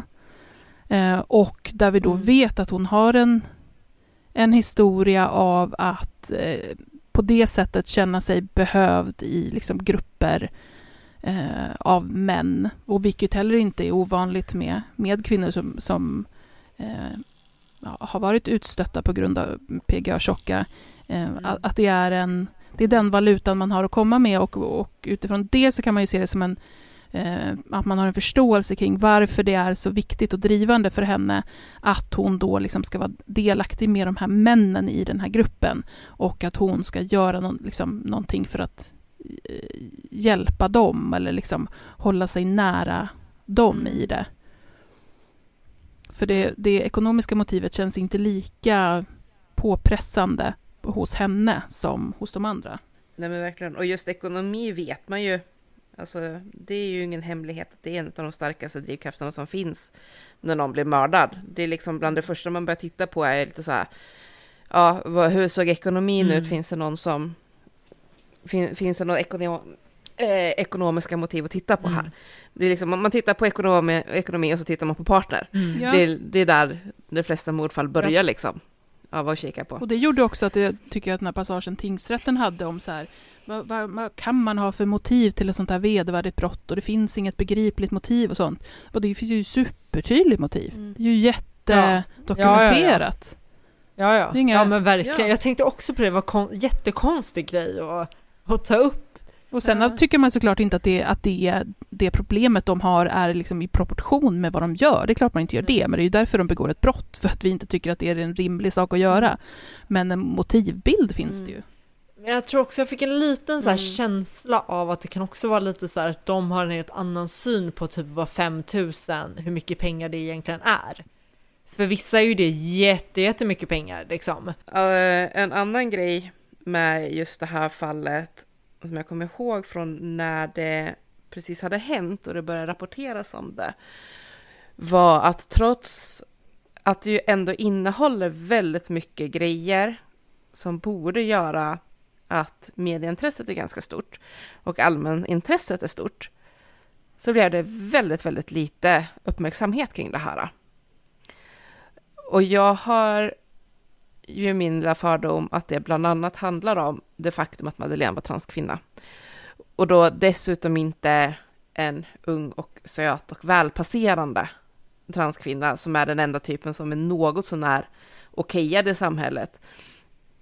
Utan just en äldre som transitionerat väldigt sent i livet eh, och därmed då inte passerar kanske fullt lika mycket som, som vissa andra. Ehm, att det, det vart liksom menar, känslan av att folk hade väldigt svårt att hitta empati med henne i det här och därmed också då svårt att engagera sig i fallet. Trots att det är som sagt ett väldigt anmärkningsvärt fall på många sätt och jag är ganska säker på att men hade det varit en eh, 20-årig vit cis-kvinna så hade folk blivit väldigt, väldigt upprörda och det hade skrivits väldigt, väldigt mycket Mm. om det. Eh, det är bara att se Tove liksom, och hur det blev där. Eh, så att, ja, det, det har liksom stört mig en del kring det och, eh, och jag har också lite känsla att det spelar in även i sig eh, i huvudet på en mördare och liksom fokus som blir på hur man ser på Benita och sådär. Att man ser inte Madeleine som ett speciellt bra offer och då är det också lättare att vinkla för att börja hitta ursäkter för Mm. förövarna på ett sätt man inte hade gjort annars. Just det. Ehm, och jag kommer ihåg hur Nordfront till exempel skrev om det här. Eh, nu är de nazister så att man får ju givetvis ta allting de skriver med en nypa salt. Men det, det var faktiskt bland de som rapporterade mest om det här fallet, vilket säger en del. Eh, och givetvis bara med en massa hat om eh, om Madeleine liksom och eh, ja, men med felkörning och transfobi och sådana här grejer. Och väldigt mycket liksom av att man tyckte att hon eh, fick vad hon förtjänade liksom och spekuleringar i hur många av de här eh, i, i det här gänget som hon hade försökt våldta och liknande saker. Men även om Nordfront är extrema så tänker jag att de ändå kanske uttrycker lite av en extrem vers- version av vad rätt många ändå någonstans tänkte lite granna när man liksom bara sopar undan det här mordet och lät det bero. Hur, hur grymt det än eh, låter att säga liksom, Mm. så är det den känslan jag fick utav det. Ja, och sen, jag tänker att även om det för det har gjorts dokumentärer och liksom eh, ändå sådär se liksom artikelserie att man har följt upp och sånt. Men jag tycker att det blir i alla fall rätt talande att det inte är ett fall som på något vis har, har fäst sig i, i så här sociala medvetandet hos människor, alltså likt Tove till exempel. Där finns det ju en otrolig skillnad och Mm. trots att det här fallet alltså är ju så jävla unikt i det här då med att man är så många som är med på det, man är också så många förövare och att det inte rör sig om gruppering som liksom redan håller på med grov kriminalitet utan eh, det här kommer rätt out of the blue. Eh, borde ju Mm. verkligen göra det till någon slags, jag vet inte, något man hänvisar till och pratar väldigt mycket om. Mm. Ja men precis. Nej, men jag tänker till exempel, nu får man väl försöka missförstå mig rätt här, för vi var väldigt kritiska till det och jag är väldigt kritisk till det, men om vi tänker på hur media till exempel i, i Tove-fallet hela tiden här har suttit och plockat liksom små snippets ur fuppen och sen ur domen och så liksom tagit typ två meningar ur fuppen för att kunna skriva en hel artikel om. och vinkla det på något sätt för att liksom hålla storyn levande Mm. hela tiden. De har, man har ju liksom ändå hållit den här, alltså det fallet levande i flera månader. Och vi har, åh hjälp mig nu för att tappa, han, han som varit mördad nu är på fängelset. Eh, Vem var det han mördade? Lisa Holm? Ja. Ja, som också är en sån här... Alltså dels var det ju jättemediabevakat medan man letade efter henne och sen var, var det jättemediebevakning som liksom höll igång. Och det var också sånt där, alltså hela artiklar om någon liten detalj. Bara för att ha någonting att skriva om för att inte fallet ska falla i glömska i väntan på rättegång. Och sen var det ju rättegångsbevakning från varje dag på, i domstolen och så bevakning när domen kom och sen bevakning över att han, hur han hade det i fängelset och att han blev utvisad och sen hur han hade det på det nya fängelset och fram tills han blev mördad. Ehm, och det ser vi ju i andra fall också emellanåt att du, ja men som eh, i, um, men gud nu försvann. Eh, hon som mördade, äh, vart dömd för mord på sin pappa. Göran heter han som blev mördad i alla fall. Eh, Ja, precis. Eh, även där är det ju sådana här intervjuer med henne från fängelset och vad hon gör nu och hur hon lever nu. Alltså, man, man håller vissa stories levande. Men, men med Madeleine så var det dels ganska lite rapportering för att hålla det levande fram till domen. Och sen efter domen så har också, alltså det, det som finns är ju liksom det om Benita mer eller Mm. mindre. Det är väldigt lite info om någon annan. Ehm, och, så och jag tänker att det, förutom att, att hon var, att Madeleine var transkvinna, så tänker jag att också spelar in att hon var väldigt ensam. Alltså det här gänget som till sist tog livet av henne var ju mer eller mindre den familj hon hade. Och det tänker jag också gör att intresset blir mindre för att när det är någon som mördar som har många nära och kära vänner och, och familj och sånt där, så hjälper ju de också till att hålla saker och ting levande.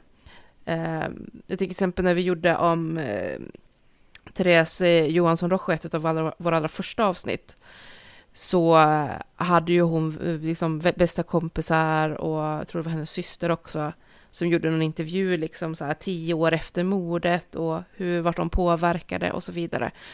Och i Madeleines fall så finns det ju typ ingen som kommer göra en sån grej. Jag vill slå ett slag för P3-dokumentären. Där, där är hennes exman med väldigt, väldigt mycket och också en, en bästa kompis. Och exmannen är alltså en så jävla otrolig person som man bara älskar. Han pratar ju om hur, hur de träffades och vad som hände när eh, omgivningen i Dalarna fick veta att Madeleine var transkvinna och hur han förhöll sig till det. Eh, och att han typ var, Mm. är vi gifter oss så får de något och då får de öva lite på sina tankar typ. Eh, så jäkla eh, fin och här. Men det är just i den är det där jag har liksom hört det perspektivet mer. Också Mm. en vän då som pratar mer. Men jag tänker också i det här, Mm. alltså väldigt tydligt klassförakt. Att det här är personer som rör sig Mm. Någonstans väldigt långt ner på skiktet. Eh, Mm. och där liksom Madeleine också tillhör det och det är liksom alkoholismen och det, ja men eh, allting som gör att Mm. ja, men det går under den kategorin där folk inte bryr sig lika mycket när, när det skiktet gör det mot varandra. Nej. Nej, för jag försökte ändå hitta lite, alltså det brukar ju finnas sådana här äh, artiklar ändå. Jag tänker, alltså, nu till exempel Tintins mamma som har pratat i, om vilken underbar liten pojke han var. Alltså det brukar ju dyka upp på ett eller annat sätt sådana lite eh, personporträtt. När det är de här uppmärksammade eller liksom mer spektakulära fallen. Och jag hittar inte något sånt på samma sätt om Madeleine. Utan det var väldigt liksom så här att ja, där var hon och hon dog. Eh, och det var ju sorgligt och det var ju ett väldigt annorlunda mord. Eh, men nu går vi vidare i livet. Nyans. Feministisk true crime med Kajan, Hanna och Paula. Just det, då är det dags för en snackis. Eh, och där skulle ju Hanna få läsa en dom. Jag är jäkligt spänd på den här. Det känns som att man typ så här på skolavslutning bara, nu, nu ska Hanna upp och läsa en dikt. Nu har du inför på alla. det här så nu får du ro i land också. Ja, ja. Fan. Men nu, nu ska ni få höra. Jag går direkt på här och läser den här skiten. Är ni beredda då? Det här är ju en dom från, jag tänker läsa domskälen, och det är en dom från 1986 från Gotland, Gotlands tingsrätt. 1986, då, då levde jag fan, så det är inte tillräckligt länge sedan känner jag. Jag föddes då. Ja, okej. Okej. Domskäl. Agneta själv berättat har. Hon väg Alltså. till jobbet var. Ut på riksvägen efter stopp skulle hon köra. Tittade noga åt alla håll som man bör göra. Vänster svängde hon sedan. Oj, en annan bil där redan. Tittat, no- tittat noggrannare hon borde gjort. Nu gick det inte alls så smort.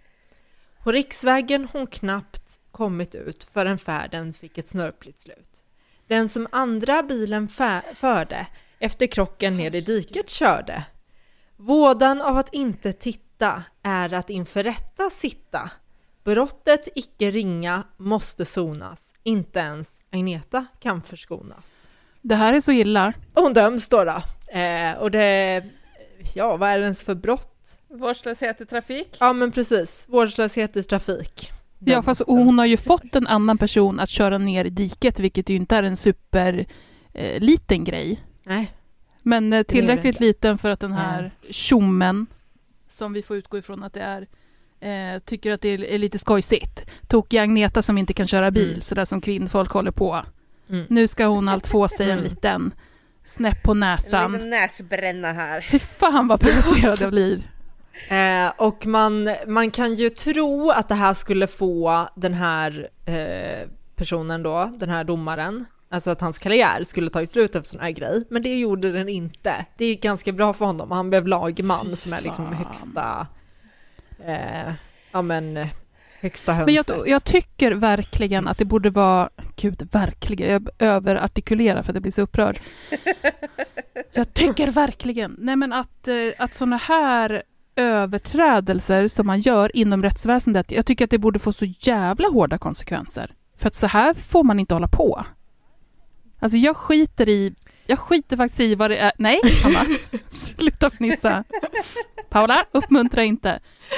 Jag skiter i vad det är för typ av brott. Man får inte i, eh, eh, i svensk domstol sitta och leka pajas och göra sig lustig över... Man får inte. Får man göra det i norska alltså, domstolen då? otro- Där låter väl alla domslut roliga tänkte jag säga. Nej, det får man inte. Nej men alltså det är ju extremt olämpligt, det håller jag med om. Jag tycker att det är lite kul att den här, den här det, jag, jag kommer ihåg från juristprogrammet att det här var väldigt roligt. När man, när Men det är ju det han domen. vill, den här gubben. Ja, nej, han har lyckats. Åh, han har nej, ly- det har han inte. Så fan heller att han har. Det är inte roligt. Han framstår som en tönt som inte är lämplig för sitt ämbete, som inte tar det på allvar. Han skulle få kicken på en jävla gång. Han skulle fan åtalas för någonting. Jag vet inte vad, men någonting borde han åtalas för. för allmän liksom idioti. Ja, men också Förargelseväckande Ja beteende. men verkligen! Och Ja. typ, ja men väcka löje Mm. över svenskt rättsväsende. Det är allvarligt. Man får inte göra så. Alltså jag tror att hade man gjort det här idag så hade det ju nog fått lite andra Tänk det konsekvenser. här viralt på Instagram. Ja, ja, men det här var ju liksom, det, gick, det känns som att det gick lite under radarn och typ blev en grej. Jag, nu, nu gissar jag bara, för jag har ingen aning. Men jag, jag, jag kan nästan få en känsla för, av att det skulle vara något att man googlar på det så hittar man ingenting. Det finns, den finns liksom inte, det finns inga artiklar om den eller så. Utan det känns lite som att den kan ha gått under radarn och bara blivit en snackis bland jurister. Som bara hö, hö, hö, hö, hö. Eh, istället för liksom, Nej, men det blir Ja. så här, för var, om man ska ta det liksom allvarligt, var går gränsen för när sånt här är okej? Okej, den här personen som körde diket kanske inte skadade sig, är det, är det okej då? Är det okej att i ett våldsbrott eh, i domen smyga in en liten Göteborgsvits. Alltså, va, va, alltså var... Nej, nej, man, man nej. får inte. Och om man inte får, då ska det fan vara tvärnit på minsta lilla grej. Och det här är inte ens någon liten grej. Han sitter och gör ett jävla Göteborg. julrim av, av en dom. Mm. Fy fan! Mm. Bara män, vit Mm. är han också säkert, medelålders, eh, kan Ja. ta sig de här friheterna och tycka att det är lite roligt. Det var 86. Jag tror att vi kan utgå ifrån att andelen icke-vita män, eller icke-vita överhuvudtaget, i det svenska rättsväsendet gick att räkna på typ en hands fin- eh, fingrar Ja. vid det tillfället. Så Japp. med tanke på att det fortfarande idag är eh, så här 90 procent Ja, ja, nej, det känns som en... vita på juristutbildningen. Jag kände att jag kunde avfyra den från höften utan, utan att svaja. Mm, Det ja. kändes inte som att det var så jävla osäkert. Nej, Alltså fan. jag har ju, jag skrattar ju mer åt, alltså en, en del av skrattet, det är bara en, liksom rena skämskudden. Ja. När man skrattar istället för att börja gråta. För man vill bara springa och gömma sig någonstans och det blir så obekvämt för att det här är så dåligt. ja.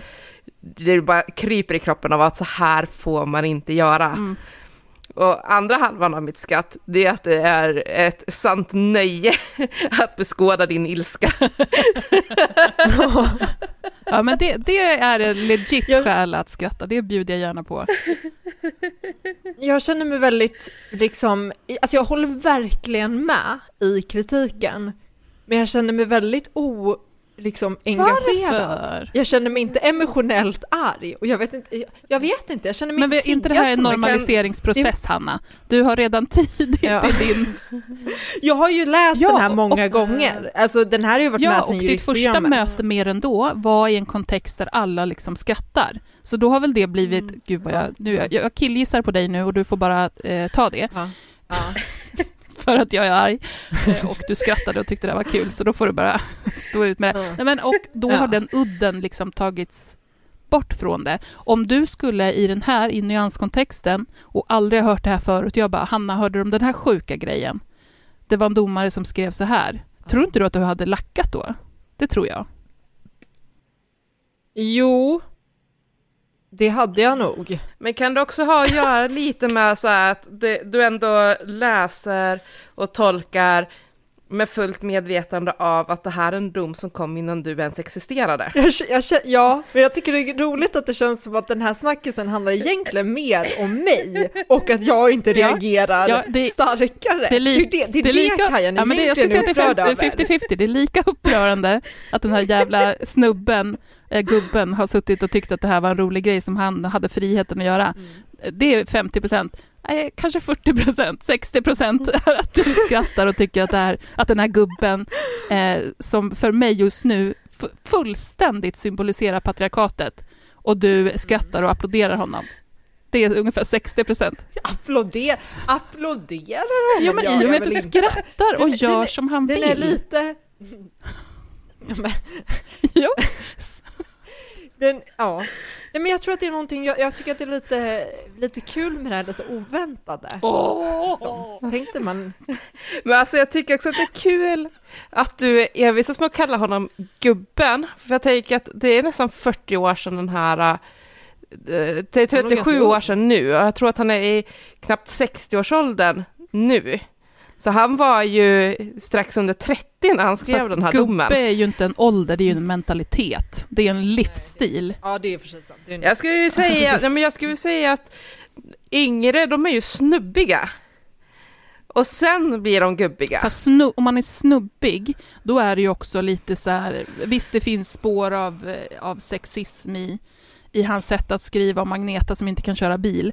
Men om, jag skulle klassa något som snubbigt så skulle det snarare vara med mer eh, Du sexuella har precis sagt anspelningar. att han förkroppsligar patriarkatet. Och nu är han inte tillräckligt sexistisk.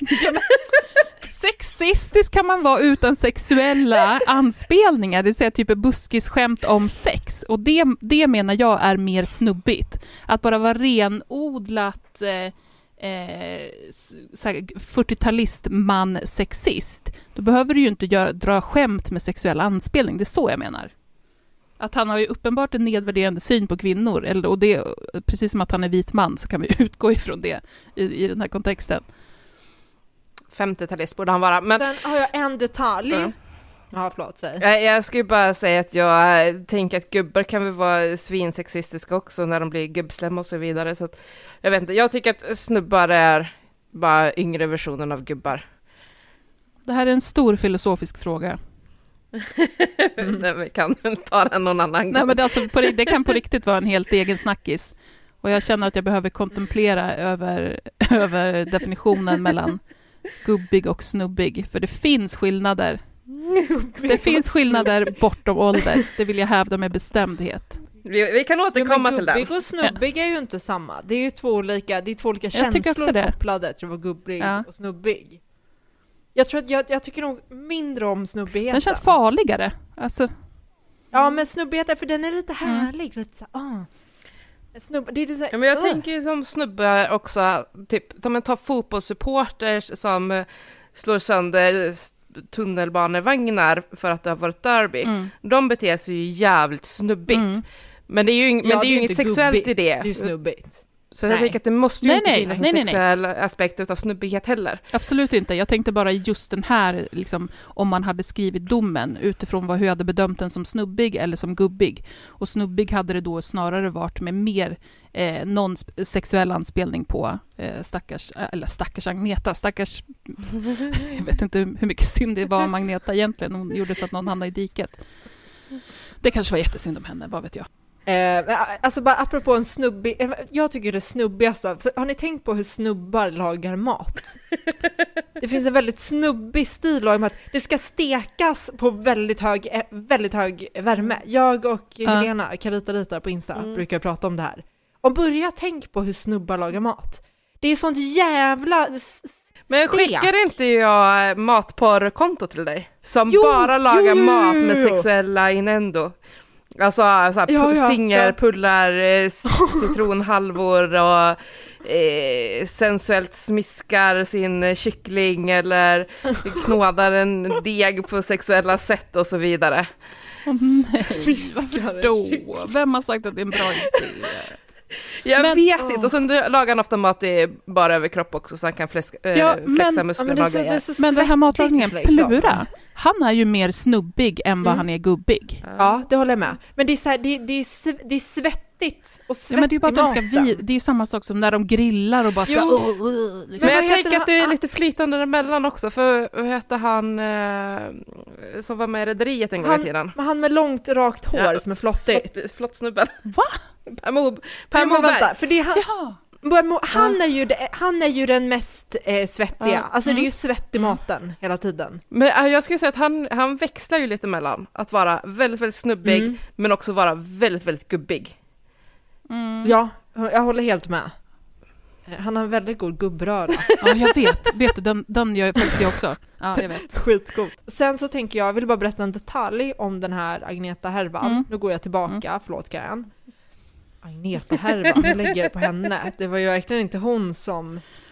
Nu springer du det patriarkatets ärenden igen. Ja, ja, ja. Men det jag skulle säga var, nu kommer jag inte ens ihåg. förlåt, jag ska sluta skämta. Nej men just det, jag hörde viskningar, på, viskningar, den personen på juristprogrammet, den Mm. läraren, whatever, som eh, liksom visade oss den här domen, sa också att eh, det här rättfärdigar ingenting, men tydligen så pratade Agneta på det här sättet i rim. Det är Alltså jättekonstigt. att hon satt satt i hela förhören och allting och bara svarade i rim. Ja men typ, alltså typ, kanske inte alltid, men, men det har jag bara hört. Jag har bara hört. Det där låter som victim blaming på ett väldigt konstigt sätt. Ja, vadå? Jag, jag rimmar i domen, Ja. för vadå? Hon, hon rimmar ju alltid. Bara? Ursäkta? Victim blaming Jag av förövaren. nyanser. Jag försöker bara ge nyanser här. Det ska fan inte Eh, vara nyanser i Jag skojar. Ska vi... ehm, Vi ska avrunda. Ja, det gör vi. Jo, men så här. Eh, jag vill bli Patreons. Och sen vill jag också säga, om du har möjlighet och tycker oss är bra, vi är bra, så ge oss gärna fem stjärnor på Spotify. För det gör mig väldigt glad. Jag går in och kollar varje dag. Eh, ja, jag är väldigt, jag vill väl, jag är väldigt fokuserad på, på Ja. Spotify-stjärnor och sånt där. Så att gör gärna det. Det är jättebra Hanna. Ja, Mm. superbra. Hörs nästa gång. Puss Okej. hej. Ja, okej. Puss, puss. hej. hej.